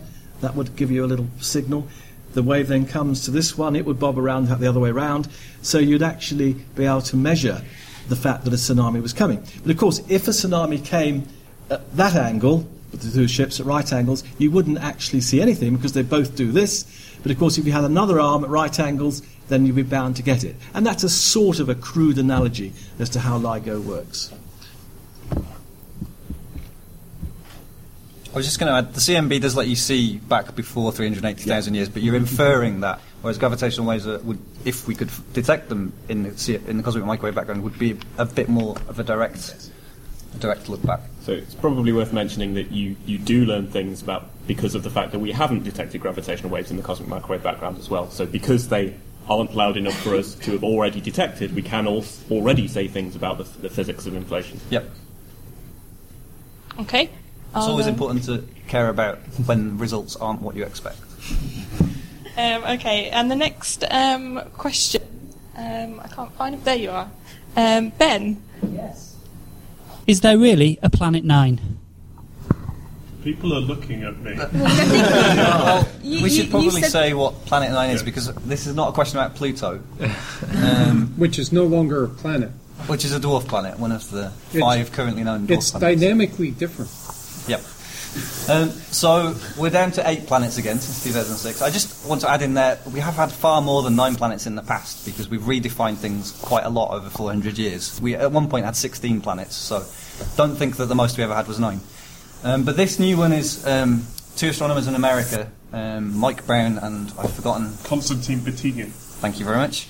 Um, have inferred the presence of another planet from the data they're looking at. I'll let you. Before we get onto that, can I just bring up another Jodcast memory? Um, because Mike Brown, uh, most people will know of as Pluto Killer, and there was because he was one of the people uh, who discovered Eris, um, another dwarf planet, um, that led ultimately to Pluto's um, regrading. I won't say downgrading, regrading.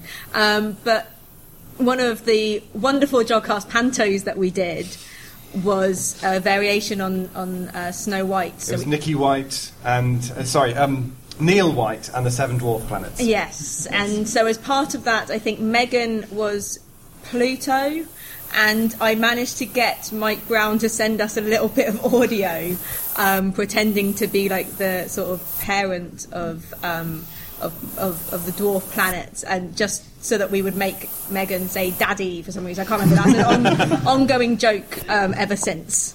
So thank you, Mike Brown, for sending in some rather strange audio for us, To follow that, if one can. Um, I think returning to the, the question, yeah. So, so, so what? Mike Mike studies the outer solar system, and he and it should be said, lots of other people had noticed that six of the most distant things that we know out there, in particular uh, one called Sedna, um, but other things that, that are in some some weird orbits, were all in the same part of the sky. Um, and their orbits, which are elliptical, took them out in the same direction. So it's kind of weird that all six of them headed in the same direction. And so uh, he might walk down the hall to see Konstantin, who's a theorist who runs computer models of how things behave in the solar system, and said, okay, try and explain this. And you start off by trying to say, okay, um, do these things interact with each other? Well, there aren't enough of them, for example. Uh, for their gravity to have enough effect to do that. And you can come up with some other solutions. But one of the things you could try and do is put in another planet whose gravitational pull will start affecting uh, the orbits of these six weird outer solar system objects. And it turns out that if you put in a planet that's about 10 times the size of the Earth, 10 times the mass of the Earth, and you put it on an elliptical orbit in the opposite part of the sky to the six weird ones, then you can explain why these things are out there. So this is a prediction that this planet, which we're calling Planet Nine, or as a friend of mine had it, Pluto, uh, uh, is out there in the outer solar system. And, and so, so that idea has been around, but what Mike and Konstantin did just uh, a month or so ago was produce the first proper simulations that showed this idea worked. Um, and so I was lucky enough to go and go and talk to them for, for the BBC. I think it's still on iPlayer uh, uh, on on another show. Um, but um, but um, and I went out as a bit of a skeptic because this is a nice idea and all right, it's a computer simulation, um, but we need to find these this thing. But it turns out there's another thing that the computer model predicts. It predicts there should be another set of objects moving at right angles to uh, the plane of the solar system. Um, so these are things that have had an encounter at some point with Planet Nine, and they get kicked up out of the solar system. And the thing that I find very convincing is that these things exist. So there are known uh, objects on these weird perpendicular orbits. So we've now got two sets of weird or- orbits that can be explained for the low, low price of one large planet in the outer solar system. And then it turns out that um, if this thing is 10 times the size of the Earth, and it's made of vaguely normal stuff, like Uranus and Neptune are, and it's on the outer bit of its orbit, then we wouldn't have seen it yet. It's faint enough that it's plausible that it had been missed, but bright enough that we should be able to see it if we knew exactly where it was. And so there are astronomers who have gone out looking for this. I know that there's telescope time being used to try and find this thing. So I'm convinced that this thing exists. I became convinced over the course of a day talking to Mike and Konstantin, who really believe in it. Um, and I think we'll know in the next five years because somebody will either find it or will have built a survey telescope that's good enough to rule it out. But the idea that there's another big planet out there uh, is, I think, really exciting. We're going to have so much fun arguing over about what to call it. I love this uh, this finding or this hopeful finding because it reminds us that even though we think that we know everything that's going on in our solar system, um, and you know a lot of the time um, we're studying the stars and the galaxies um, out there beyond, there is still so much that we don't know about sort of sort of our backyard. And I love being able to go into schools. Every school I've been into, the the children have known about this, and to be able to say, yes, you're learning about your, your eight planets, but as, as Stuart was saying, you know, it's, it's been different in the past. It will be different in the future. When you grow up, if you you become astronomers, we may have changed the rules again. Uh, you know, the least interesting thing about Pluto is the fact that it's a dwarf planet, um, and you were still finding out so much about it. And if there is Planet Nine, and I don't know if there'd be any other planets out there, it's it's it's absolutely wonderful that we're reminded of this. Yeah, I, I've really enjoyed the surprise of people when I was talking to people about this. And as you say, people heard that there was this new planet. People were agog and incredulous at the idea that astronomers could have missed this thing. and I found myself having conversations in which I said things like, well, astronomy's hard. Yeah, Space is big. Planets are small. There's still a, a potentially a huge amount that, that's out there that we don't know about. And I think we're less, actually, the Jodcast is very good at doing this, but in the media in general, we're very bad at pointing out what we don't know. And I think, you know, if you just read the headlines and you see this long trail of astronomy discoveries, I mean, half of them are water on Mars, but nonetheless, uh, you just see this long trail of discoveries. I think you forget that there's a lot of unexplored space out there.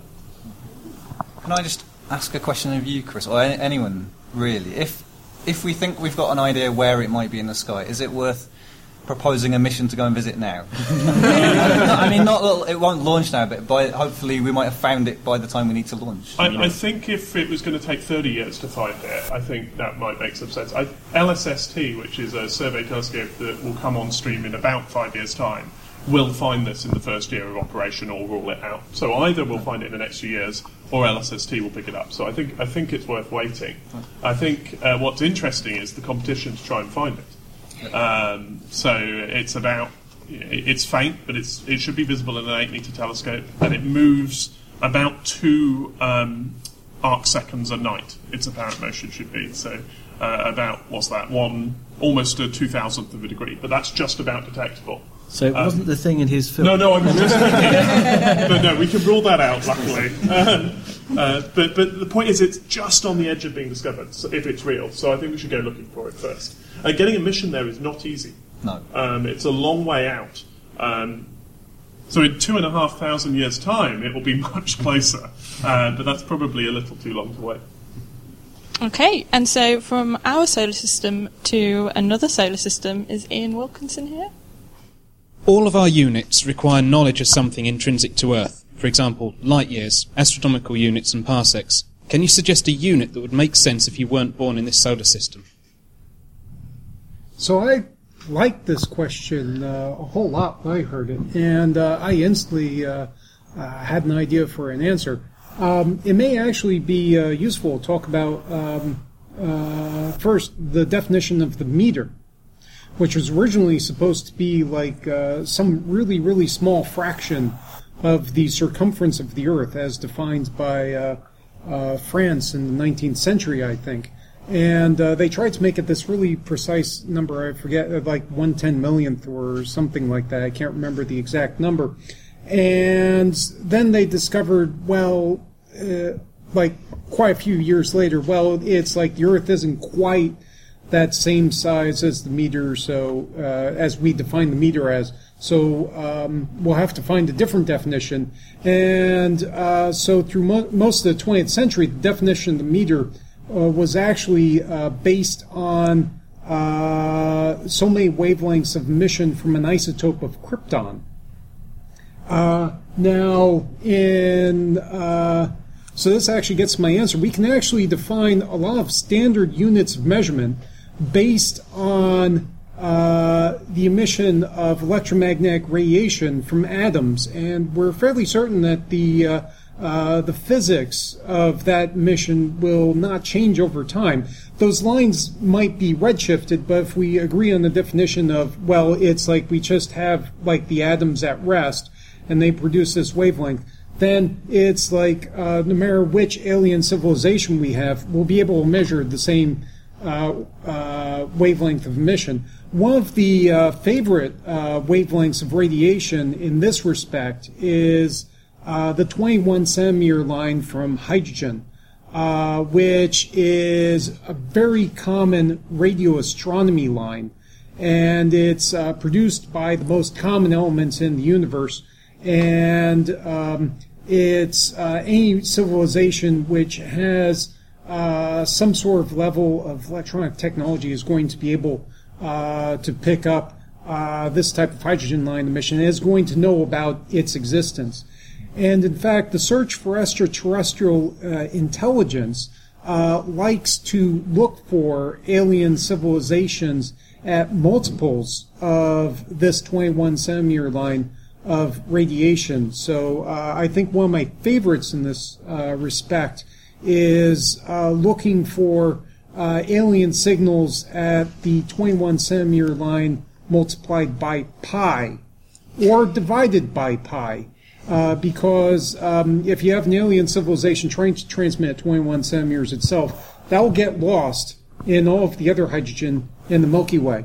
But if uh, they want to be found, they'll multiply that by another universal number, and pi is another one of these uh, universal numbers where every advanced civilization should be able to come up with like the uh, ratio of the diameter to circumference of the circle as the same number. Yeah. The plaque that was drawn by Carl Sagan's wife that went out on the two Pioneer probes uh, used the wavelength of hydrogen, 21 centimeters, as the length scale. And there was a picture of a gentleman and a lady, uh, which didn't go down too well with the American Ladies League of Decency, but nevertheless, that basically gave that little height like that above them. And in terms of the hydrogen line, that was their height. The, the trouble is, this is a terrible unit for astronomy. I was like, because my thoughts went down a similar similar route as you were asking the question, and, and small units are kind of easy. But if we're going to talk to alien civilizations on equal terms, I'm going to w- want to ask them questions about galaxies and cosmology. You can get on to Well, well you can multiply. Well, you can, but- you, you can multiply this by a really, really large number if you want to measure distances between stars. But at least you have Yes. a measurement which both you and some other Oh, alien no, no, no, I think, that, I think that's great, but it would be nice to have a natural unit that's large. There's probably the Hubble radius. It's probably The uh, what? The Hubble radius, so the distance to the the, the last scattering service. from. Isn't that time dependent though? Well, that, that is yes, time but- dependent, whereas like these atomic phenomena, people have studied the physics and they think the atomic phenomena actually stay very constant over time, Mm. or in terms of the evolution of the universe. So this has only really given us a scale for length, though. Would. Ah, so time? if you wanted to find a universal scale for time, now it's again, it's like you'd sort of have to get your uh, alien civilization to agree to this, but you could say how long it takes um, light to travel one wavelength uh, for one hydrogen wavelength. Yeah. The speed of light in the vacuum is a constant. That's uh, length divided by time. Uh, the length of this hydrogen line is a constant. So if you take the length and divide by the speed of light, you'll get a time unit out. Again, it's another very small time unit. Um, there are other things as well. Um, So, in, in other I might, I might interject here. So, speaking of time, um, in, in my role as Time Lord for this afternoon's uh, uh, activities, um, I think we probably do need to move on from this segment now, if that's Thank okay. you. if You said it better than. I was going to say. It's good to know segues are alive and well in the Jodcast. Um, I'd like to thank you all for your questions, and I'm sorry to anybody that didn't get to ask their question. And thank you to our panel for answering those questions.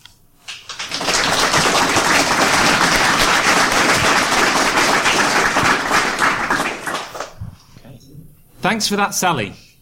And now, fighting to retain his title as our most interviewed guest, but hopefully not physically fighting, for the seventh time, Chris Lintott is going to be interviewed about hunting for pulsars and counting penguins by Indy. Hi everyone. So I'm I'm Indy. Uh, I was uh, the uh, Jodcast uh, producer before Ben and Charlie, and uh, handed it over to them, and they decided to do Jodcast Live, which I would never have been able to do in a million years. So uh, thanks, thanks guys. Um, so yes, Chris, you haven't said enough in this Jodcast Live, so we've Sorry. decided to have an interview with you now. Um, but actually, looking back through the Jodcast archives, uh, you're the most appropriate guest I think we could have we could have gotten because uh, you've we followed you and you followed us all the way through uh, through our history. So um, I'm going to start off with uh, all the research I did last night about all your appearances. Um, so your first interview was all the way back in April 2007. Um, Was that a national astronomy meeting? not even no, that was just a plain old vanilla uh, Jodcast interview with Stuart. I think it was recorded at the National Astronomy meeting. Yeah. It might not have been on the NAM episode, We ju- but it it's was how recorded Stuart and. I met. Okay. Well, there you go. So, uh, Friends this, is, ever this since. is information I was not privy to. This is vital for the Jodcast archives. Absolutely. we need to put this history down. Um, and you were introduced as Chris Lintott of Sky at Night fame. And, uh, and for people who followed Chris's interviews and, and things he talks about on, on, on, on TV, uh, surprisingly, there was no mention of Galaxy Zoo at all. Well, not that. So it didn't exist. So, so uh, but, but yeah, this Yeah. was before we'd come up with the wonderful idea of getting other people to do our work for us, uh, and and invite. I mean, inviting people to help us explore the universe uh, via classifying galaxies. So April. Yeah, we will have had the idea. In fact, we would have been trying to build the first Galaxy Zoo website.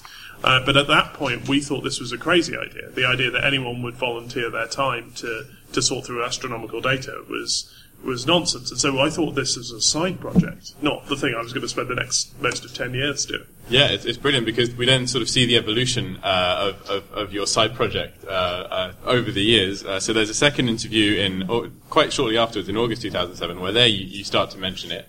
Uh, this this one was done on the phone for some reason. Stuart, any back info? Well, we have no budget, so we can't go anywhere. So it sounds a bit like a radio interview. It's quite funny. Um, and and I, I have got this fantastic quote that you. Uh, so Stuart Stuart starts and says, "Oh, we, we talked about uh, Galaxy Zoo a little bit at Nam." Uh, and um, but that was just an idea, and then you say yes, it was a stray beam of light in a telescope at the time. Blimey, I was obviously more poetic uh, back then. Um, and so that was the first uh, mention of Galaxy Zoo on the Jodcast. Um, your next appearance wasn't even as an interviewer; you were just a co-presenter at the NAM in Belfast in 2008. Um, I think that was lack of budget again. They couldn't afford enough Jodcast people, but I, so they I to rope you in to, microphone. to interview other people. Uh, the next one was uh, slightly after that in May 2008 because there were some very interesting things that started to come out of Galaxy Zoo, uh, and namely uh, Hanny's Voorwerp. Uh, yeah, this enormous gas cloud, which we, we now think had been excited by uh, a jet of material associated with a black hole in a nearby galaxy, but um, which at the time we probably thought of as a big green blob that was mysterious. Pretty much, well, you had it. You had it quite of, kind of on the nose. It was all quite um, hypothetical at the time, but I think looking at uh, what was what was then deemed. So, so I thought the name was really cool. I hadn't actually heard of this, but it's a um, uh, quasar ionization echo, which sounds really cool. Uh, yes, it sounds like something basically they would have run away from in Star Trek. um, and then and then we've just invited you back periodically to, to update update us on uh, on Galaxy Zoo and, and then what became the Zooniverse. So clearly you're at Jodcast, Jodcast Live, as has been mentioned uh, earlier in the program. Um, and then and then we we have uh, the first mention of the Zooniverse, uh, which was at NAM 2012 when uh, we interviewed you with along with Rob Simpson, who's behind the Planet Hunters uh, uh, initiative. Um, and so that was the first branching out of the Zooniverse into, into something else. or we done a, we, we done a few other things along the way, but Planet Hunters, I think, was was important to us. So this is you can still go and look for planets um, in data from a space telescope called Kepler, and I think Planet Hunters was important to us for for two reasons. The first one was that we still had the the idea that with Galaxy Zoo, when we're showing people pictures of galaxies, that w- people were helping us in their tens of thousands because they liked looking at pictures of galaxies. And Planet Hunters uh, aimed to build on that success by having people look at graphs for fun. Uh, because you can't see these extrasolar planets. All you can do is look at a star and wait for the planet to get in the way of it, and you get a blink. And so Planet Hunters was visual inspection of graphs. Uh, and it's still, I think, uh, it's certainly in the top three. It's, it's probably our most successful project. Um, and we suddenly clicked that we really had hard evidence that our army of volunteers out there on the web weren't doing this because the pictures were pretty. They were doing it because the ideas were pretty. And the idea that you could sit in front of a web browser and try and discover something about the universe was hugely inspiring. And suddenly for me, I realized that um, we were doing the wrong thing, I think, often in talking about astronomy. We- We're busy telling you what we know, and actually what's exciting is what we don't know. That's what I said a, a, a minute ago. Uh, and, Planet Hunters was the thing that confirmed that. So that's the first reason it was important. The second one is that I'm one of the few, I think, professional astronomers who grew up as an amateur astronomer. My guess is there were a few others on the Jodcast team, but it might be a selection effect. Um, but but I grew up as an amateur astronomer, and the 12 year old me would have been so impressed that we tried to find planets. Um, and so, so I felt that was a promise repaid to my past self to do something as cool as trying to find a planet. Yeah, that's brilliant. Um, um, so continuing with the, the Jodcast history, uh, then we kind of lost interest in you for a while. Uh, um, and then your last, your, your last interview, which was your sixth, uh, was about a year ago. Um, and it was just a, we were just trying to find out what you'd done in the, pre- in the previous three. So it was just a long, uh, sort of Zooniverse, uh, oriented uh, interview. And I'll get back to that in a second. But one of the one of the really cool things that you've been doing with the Zooniverse uh, since 2012 and, and, and the Planet Hunters was you've been partnering with Stargazing Live uh, every year, and you've had a different project, and, and you basically use the exposure to tell people come to our website and, and classify all these things. And yeah, so, I, I, yeah. I, I sometimes tell people that we make Brian Cox useful for astronomy, uh, but I've been told to stop saying that. So, so but, but no, but, it, but it's exactly it, this is exactly the point. You know, the Stargazing Live audience who who are, who are wonderful are there because. Um, they're mildly curious about this place and about Brian and about Dara and about whatever's happened, whether it's comets or Pluto or Tim Peake or, or whatever. And so to say to that large an audience, you can help us, um, is incredible. And then to, to nearly kill ourselves because we always try and give the results during Stargazing Live. So, so I think my favourite was, was one from a few years ago, um, a project called Space Warps, which looks for distant galaxies, like whose galaxies whose light has been bent by passing through space and, and actually close to a nearby galaxy. So you get this warped and distorted image. Um, and so we were here, we put our, our site up, we said on the first night of Stargazing Live, go help us find a distant galaxy. People rushed off. We got a million classifications in 20 minutes. Um, and by, by, by the time the program had gone off the air the first night, we had a good candidate gravitational lens. And so we spent the next day trying to work out what we could say about this. And so, with any astronomical discovery, as soon as you see something new, a bit like the green blob we had earlier, the first question is how far away is it? And we were sitting um, in what becomes the green room, sort of uh, for, for, for Stargazing Live, but is actually, I think, one of the postdoc offices. So I don't know who we turf out uh, every year. Um, but we were sitting there, and, and I said to, to the room, I said, what we really need is a world class radio telescope. and the entire room sort of very slowly looked out the window. um, and we thought this was fine, so I went and talked to Tim O'Brien. I said, I know you're busy, you know, live TV show and all that. Can we use the Lovell? Uh, and it's not scheduled during Stargazing Live because we wouldn't af- inflict the BBC's radio interference on a normal ast- astronomy project. And so we used the Lovell during the show to follow up on this discovery, which ruined the shot. It was pointing away from the window. Um, and then some people here at Jodrell worked all night to build a software program that could filter out the effects of having a live television show from your radio telescope. Um, and worked. We worked throughout the next day, and we got in my hands a print of a radio picture of this distant galaxy. Ninety seconds before I showed it. Ink still wet. On, on, yeah, absolutely. and I kept getting messages from the space the Space Warps team, particularly um, Phil Marshall, um, who's in Stanford. It's his birthday today, incidentally. I noticed he has the same birthday celebration as the as as the Jodcast. but but kept emailing me and saying, "Well, can we see this result?" I said, no, we'll get it to you. And eventually, afterwards, he said, it was really clever that you, you showed it to the audience at the same time as us, because we're all the same team. I said, Phil, I just didn't have it. I didn't have time to email you. But that, that, that collaboration of the BBC to get the audience, um, the, the wonderful Zooniverse team who don't sleep for the week of Stargazing Live, because one way to test your website is to have Brian Cox point four million people at it, um, and then the astronomers and the science team, particularly here, to get the result out. It was just wonderful, um, and and the thing turns out to be it's a star-forming galaxy.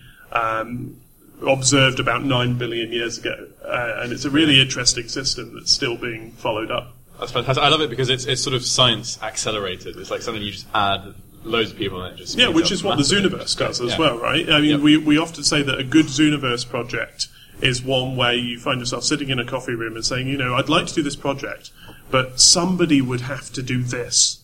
You know, some PhD student would have to look through a million images. Well, we can do that in an afternoon. Um, and, and, and it's that acc- acceleration is exactly the right word to describe what's happening.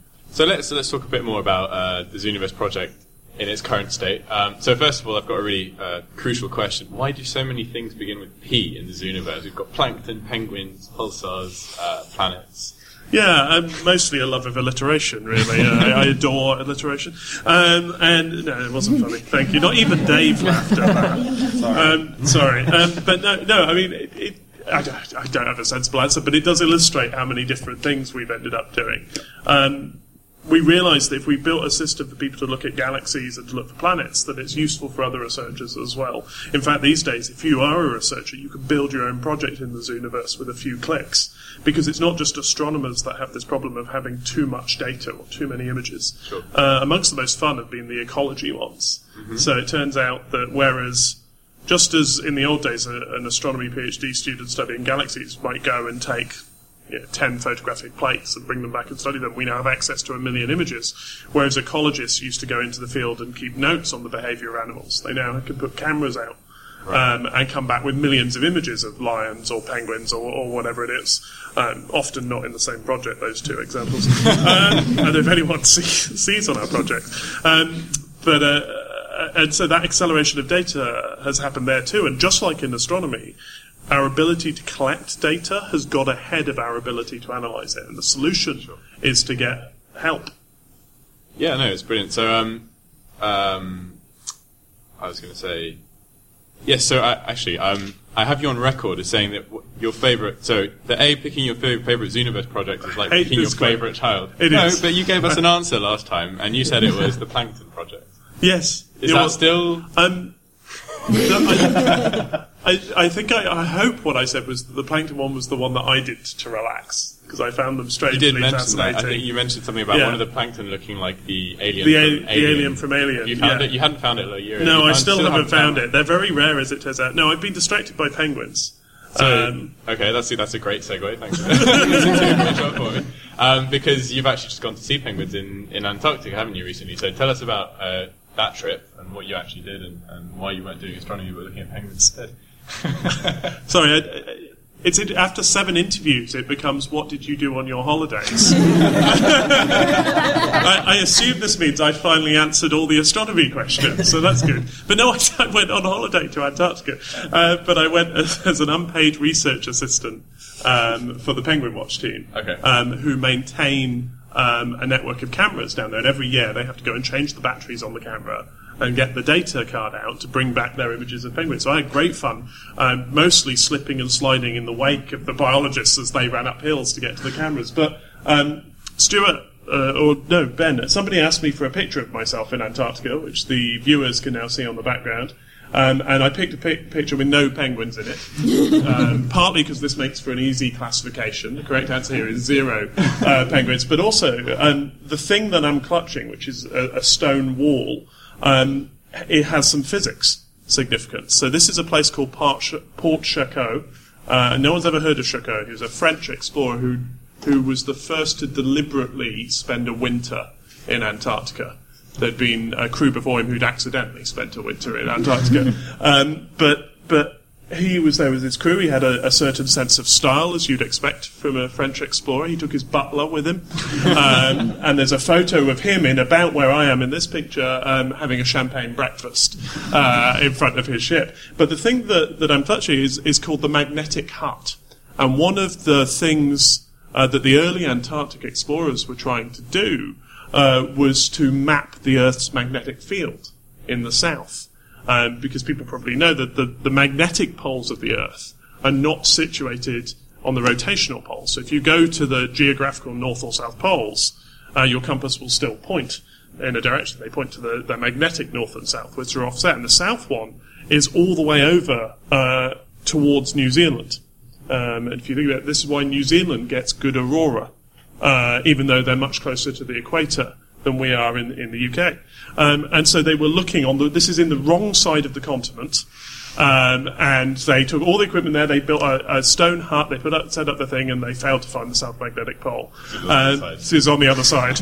uh, but Charcot was a scientific expedition, and, and I think actually one of the, the things I loved about my holiday was following in the footsteps of these people who were trying to do science in some really quite extreme conditions. They took a botanist as well because they didn't know they were going to a place where there were no plants.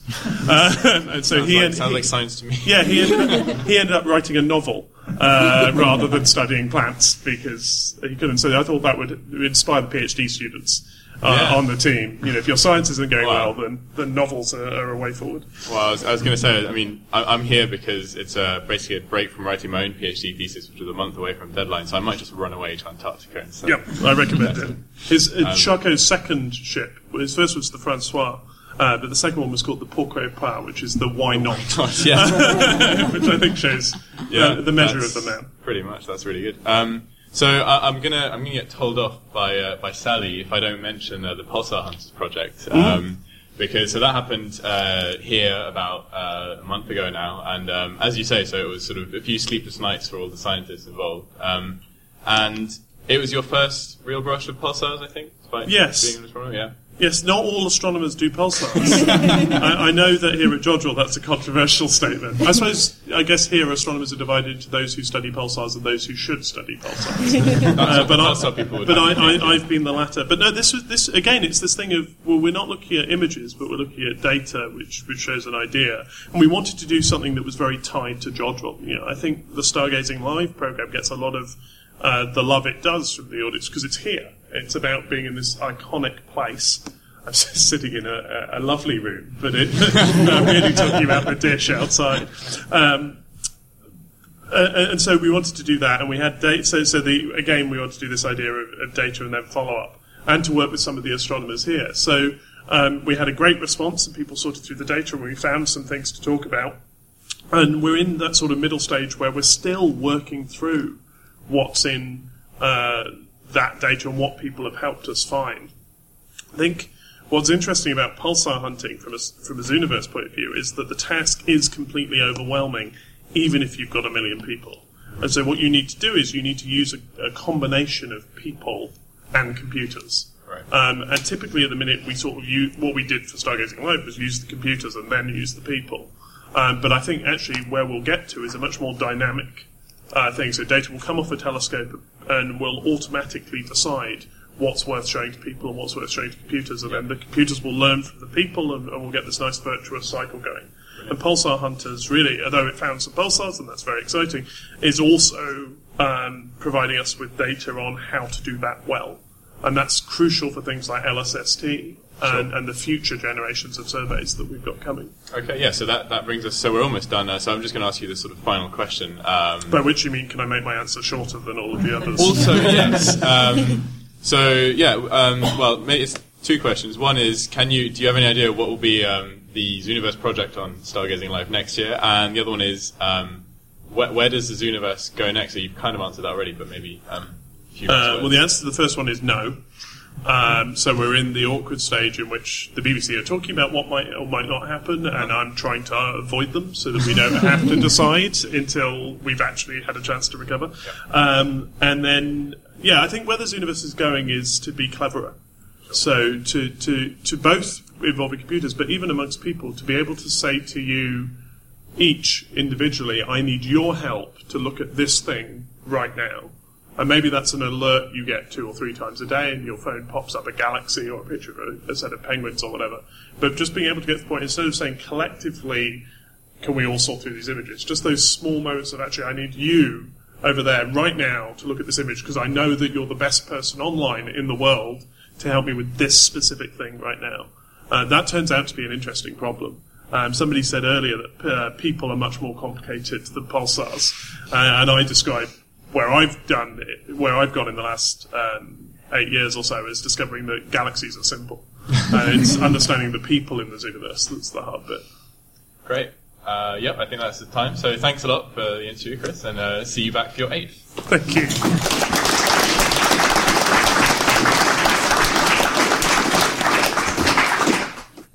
Thanks for that, Indy. And now finally on to the feedback. Fiona, I believe you got some post. Uh, yeah, we got some post. Um, we got some post, and as you all know, I get really excited. We all get really excited when we get some post. Um, so I'm going to take you through that now. So the first bit of post we have here is a, a, postcard. There's actually a photograph uh, that you can all see on the screen there, um, and uh, it says, "Thanks for a wonderful podcast." Loved the December extra. Checked my bookshelf for a brief introduction to nothing, but strangely couldn't find it. Best regards, Clive Stewart. Um, and Clive's books include Origin of Everyday Things and the Con- he's, he's got a lot more science books than I do. I just want to point that out. Uh, so well done, Clive. Exploring randomness was another one on there. Yeah, yeah, I quite like that one. I quite like that one. And hunting down the universe. That's, uh, that's also good. Um, the next one then we have is a, a very creative endeavor. So on the on the face of it, oh no, sorry, sorry, I have the order wrong. The next one we have uh, is um, a, a kind of a Star Wars homage that says, "A long time ago in a galaxy far, far away." Dot dot dot. Uh, and then when you know, open it up, it says, You were born. uh, and then the writing says, Dear Jodcast, wishing you a very happy 10th birthday from Martin. Great show. I look forward to every episode. Jod on. Thank you, Martin. That's lovely. Um, birthday cards are always really exciting. I love getting birthday cards. um, and then the next card after that yes, this, this is the very creative card because I think the person who sent it to us actually made it himself, which is really impressive.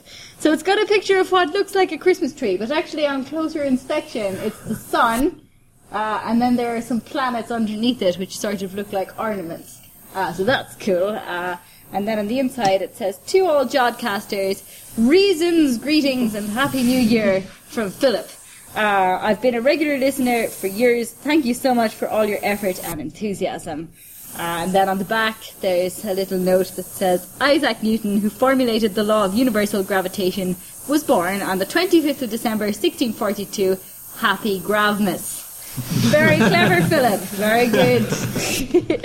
uh, and then finally, and there's not a picture for this one, but I just want to uh, bring it up because it was handed to me this afternoon when I was sitting here. Uh, we have one last birthday card which came with a badge, which um, I was very excited about. Um, Dear Jodcast, have a great, and it actually says GRR8, like, like the Frosties. Um, have a great 10th birthday. I hope you appreciate the many stars on this card. Oh, there's lots of stars, and also a picture of a very happy dog. Uh, best wishes, Christina. Oh dear. Christoph. Christoph. Well, is Christoph here? Yes. Yep. Thank you, Christoph. It's lovely. I'm really glad to see that nothing has changed in the Jodcast with regards to, to stressing out over reading out people's names. Yeah. well, uh, so that's the post. Thank you very much, everyone, for sending us posts. Uh, Thanks for that, Fiona. And I believe we have some feedback from Facebook. Megan. Yeah, so we have a post from Penny Jackson who says, I didn't quite start listening to the Jodcast 10 years ago, but I started soon enough after the start that catching up on the entire archive at the time wasn't too hard. Um, good on you. Um, and I haven't missed an episode since. Can any other listeners beat that? Sadly, my memory isn't nearly good enough to remember any highlights from the early days. Um, well, I think we've discussed plenty of them today, so there's, there's one or two in, in this episode. So thanks for that, Penny. Um, we also had a post from Philip King, who said, Very belated birthday greetings to the Jodcast and many thanks to all the current and past Jodcast crew for the years of great programmes. I've been a listener since about 2010 or 2011, and it's become something I very much look forward to each month. Um, as soon as I hear the jaunty theme tune, I know that for the next hour or more I will be thoroughly absorbed. Well, I hope this one has lived up to the, those standards. So thanks for that, Philip. And the final one we have is from Andrew Horner, who says, Happy 10th birthday to the Jodcast. I've been listening for the last four or five years. And even in the context of a consistently entertaining and informative podcast, the January Extra edition was a gem. Um, the interview with Professor John Seiradakis on the Antikythera mechanism was absolutely fascinating. I hope Megan does manage to record an interview with Dr. Brian May at Astrofest. Sadly, I didn't. I did try. Um, he was very friendly and he was he was up for it, but unfortunately, he just had so many people around him. It, it didn't quite happen. I'm afraid. So apologies for that. But thank you for the feedback, Andrew Horner. And uh, actually, we've had some feedback from the powers that be as well. Well, first, we had some birthday wishes, which we wanted to uh, put up here. These have been assembled from Twitter and Facebook and everywhere I could possibly find. and if you look outside after this, I don't think the level will look like that. but you, you might have sobered up now. That's Um, from uh, ex-Jodcaster Josie Peters. Yes, yeah, I think that was the most retweeted birthday wish that we had. It certainly was, yeah. I just like the size of the drink. That- That's left over from Stargazing Live. I think we needed one after that. Um, but we've had some good feedback, even from the powers that be. Uh, so he's been mentioned a few times. Uh, he couldn't be here today, uh, but we've got a video from Tim O'Brien, which I think is going to come up next. Beard's still frightening. Hello. I'm sorry I can't be there for Jodcast Live. Uh, I've been, I was involved with the Jodcast at the beginning. Um, I, be, I did the Ask an Astronomer uh, part of it for probably six years, I guess. Um, and then off and on in the, in the last few years, I've probably been a bit busy to get involved. I really should get ba- more involved because I've, I really used to enjoy doing that. Um, I, I had to look back and see what the very, very first question I a- answered on Ask an Astronomer was. It was, uh, "What's that bright thing in the sky?" It was asked to me by uh, uh, by Nick Rattenbury uh, when he was still um, over here, uh, and of course, you know that. I mean, the answer was always going to be Venus. This was always the things that people would ring up Jodrell when there was this lovely clear skies, you know, on those odd occasions when we ever get them, uh, and they'd see this bright thing in the sky, and it would generally be the planet Venus rather than a UFO or, or something. We, obviously, we were not allowed to broadcast on the Jodcast when it was a UFO.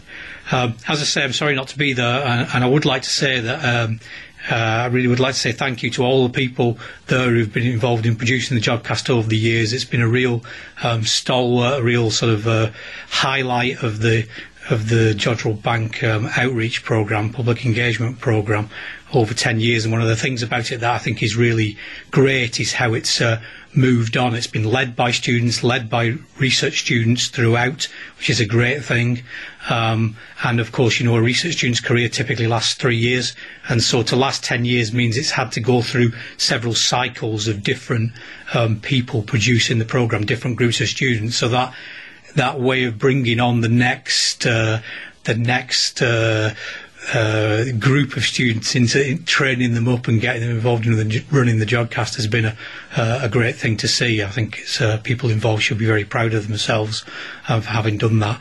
And in fact, that that was uh, it was great to see just the other week that the Jodcast was recognised by our faculty here in Manchester um, the university's Faculty of Engineering and Physical Sciences has an awards program for, for social responsibility, so, so work that's done outside of the sort of pure academic area.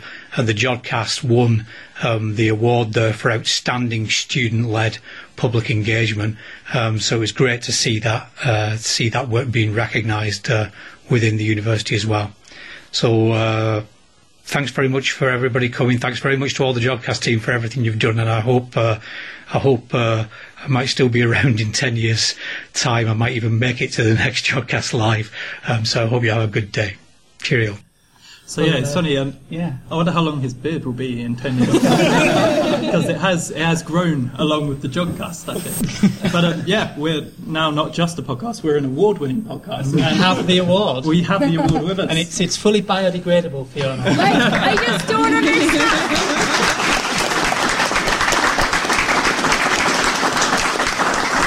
Can I, can I here, I don't understand why the award is biodegradable. You want an award to last forever. What's the point of it? David's holding it right now. It's decaying in his hand. Put it down, I think David. it's encouragement to make us keep performing well, so we can go back and win it when this one expires. Well, well, well, on that note, I was doing some calculations earlier, and um, obviously, for the Sky at Night is an, the other long-lived astronomy show, um, but you're gaining on us in terms of number of episodes really? because you're twice a month. And so I worked it out, and so in, in October 2057, um, that edition of the Jodcast will be the point where you overtake. So what- So, so I think that's that should be a Jodcast live. There may be others before that. but if anyone in the audience is still around, let's meet here, and we'll see who turns up. We can speed it up if we just cut this one, which is going to be a good few hours, into just five episodes. You can have four episodes a month. Well, I think I might need to do a part-time PhD in that. Who? On the, on the subject of PhDs, I'd like to point out that a typical student's career is four years. Four years, not three. We should also say that it, he meant to say that PhD lasts three or four years. Yeah. That's Not not, the that's career. career. I thought he was stumbling over the word victim for the next generation of uh, volunteers.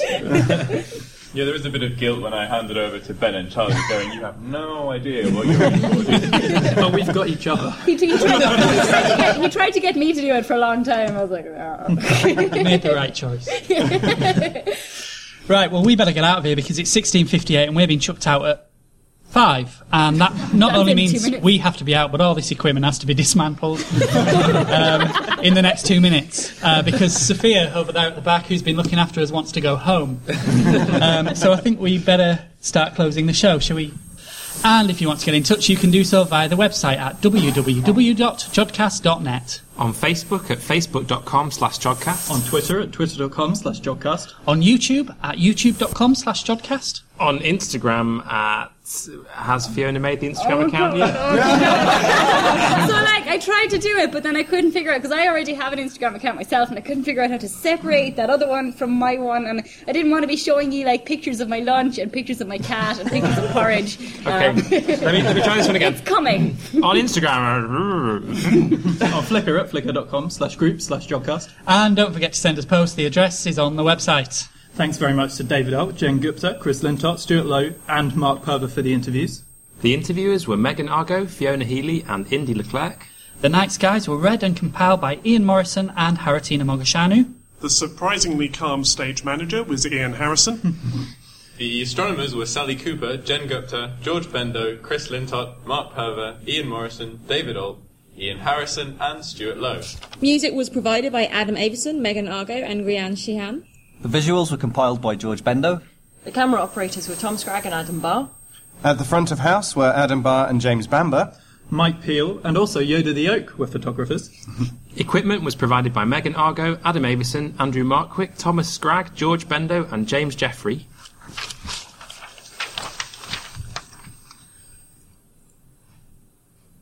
Think that's you, Chris. Is it not? There's ben, it says says Ben, Ben. at the top. Is it? Oh, sorry.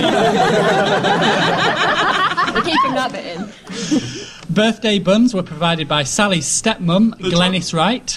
The drivers were Ian Harrison, James Jeffrey, Jane Gupta, and Mike Peel. Thanks to Naomi Smith, Teresa Anderson, and everyone at the Jodrell Bank Discovery Centre. The editors were whoever is stupid enough to do it uh, or to sign up for it. The producers were Benjamin Shaw and Charlie Walker. And until, next time. Can we do that again? Wait, that was rubbish. Do we need to prep them as well? Yeah. Yeah. Yeah. You know what to say. Until next time, John. Just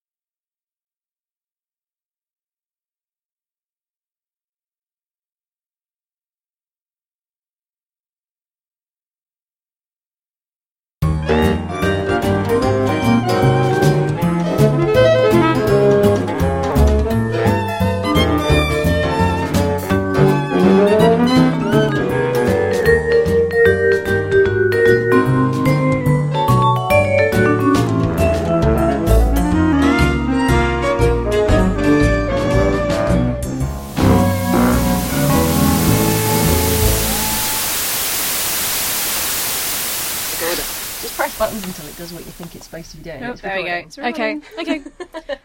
A Don't few, forget the silence. a few moments of silence. Bit of silence.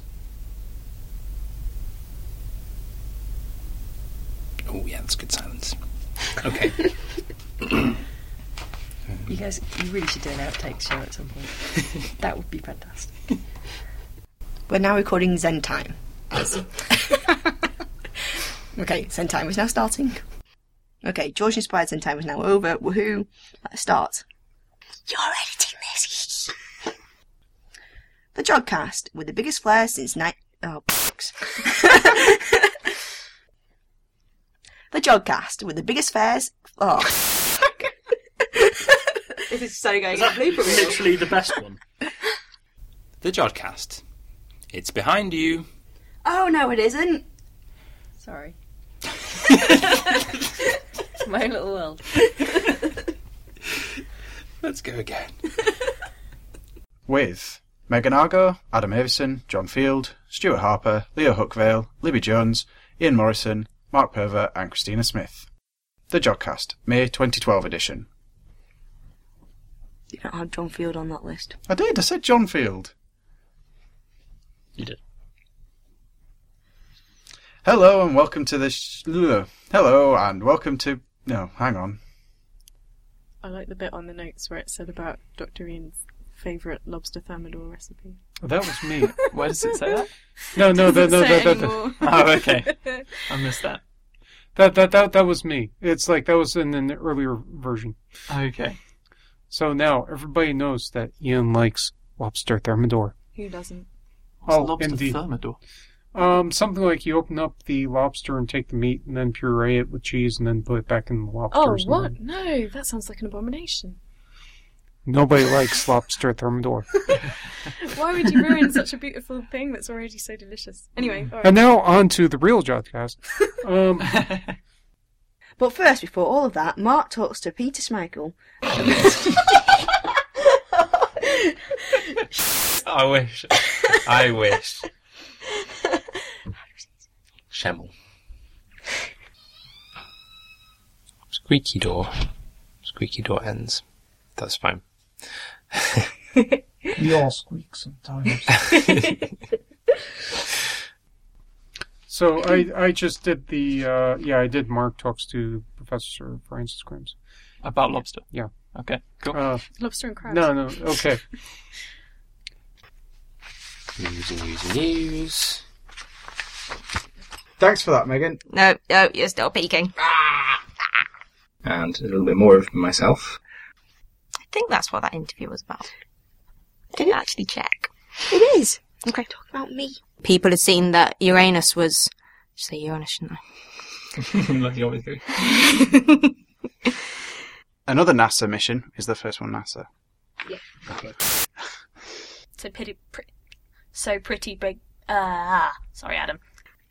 Well, speaking of important projects, here's Ian Morison uh, describing the, the. Let me try that again. Speaking of important projects, here's Ian Morison with this month's. Oh my god! And if you'd like to see what's in the night sky, here's Ian Morison. Who, oh, uh, Do you want me to do it? I don't know what's going on anymore. Do you want us to do it? Go on. So now we move on to the bit in the show where we fit in everything that can't go anywhere else. So who's going first?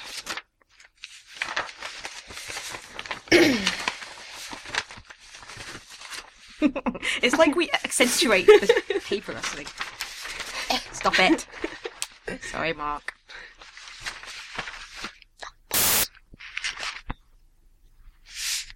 Wait, wait. What's the order? Mm, mm, mm, mm. I'm fine. I just need to sneeze. Keep going. It'll be fine. But first, before all of that, Mark's talked to Peter Se- Schemmel. I remember seeing that on BBC. Which bit? Hmm? Ju- just the news. But...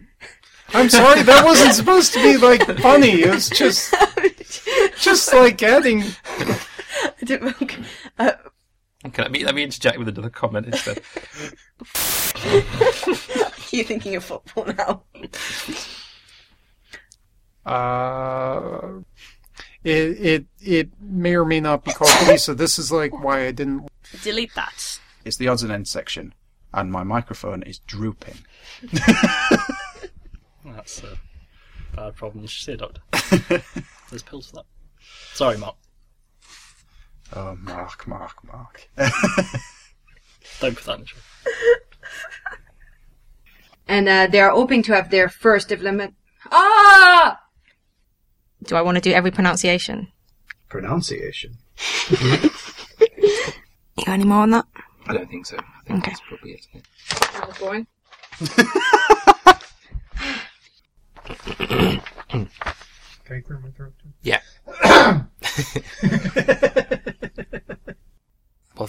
despite the quality of the line at points there, thank you very much, Dave, for joining us from Chile. Oh, just say that again. Uh, it's dropped out again. One more time. Meh. Never mind. It keeps dropping in and out. Uh, Okay. Okay, wait, it came back then. Just do it one more time. Thank. Nah, never mind. I keep getting thank. That's all that comes through. Never mind. That's fine. I'm going to stop it. You can just leave it there. Yeah. We received. Let me start over. It is quite a nice idea. Maybe we can get Ian to read uh, the Night Sky in poetry form. Or get Ian to read some of his poems of Robert Frost. Hmm. Or a musical accompaniment, perhaps. Hmm. Well, there's a constellation called Lyra the Lyre. Maybe we could have somebody, you know, strumming underneath him. Jesus.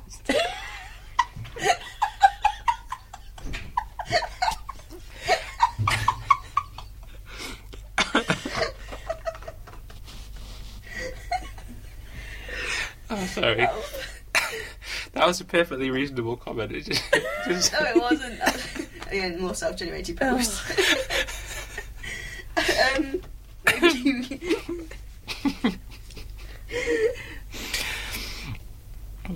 yes, maybe a, a lyre accompaniment to, to Ian reading poetry. And uh, Smith, he's listening to uh, the Jodcast on the train as he squeezes down the east coast. Oh, wait. it squeezes down the east coast. okay, I won't paraphrase. Ellipses are ovals, kids. Except for they're more mathematical. It's been commemorate, commemorate, yeah. It's been cremated. Indy, I believe you have a postcard for us this time. It's in my office. Shall I pause Don't it? know what is. Yeah, pause it. Thanks for that, Adam. And in our second interview, Libby and Melanie spoke to Dr. Graham Smith about gravitational lensing of gla- blah, blah, blah. The the um Um, um um, um um uh, nah. Yeah yeah um blah blah blah blah blah blah blah blah. Adam, can you put this in before the jot on and before the thanks? Yeah, that brings us to the end of the show. Before we go, we'd like to say congratulations to. So here it goes to remain. Yeah. So it's time to thank John. Oh, Jordan. Should we do that again? Sorry. Sorry. Until next time. Briny Jo- depths.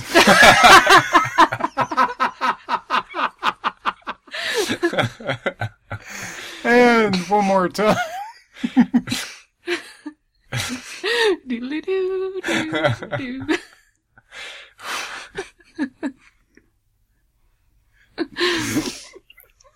And now for the weather. okay. okay. What were we saying again? Sorry. Until- Until Un- next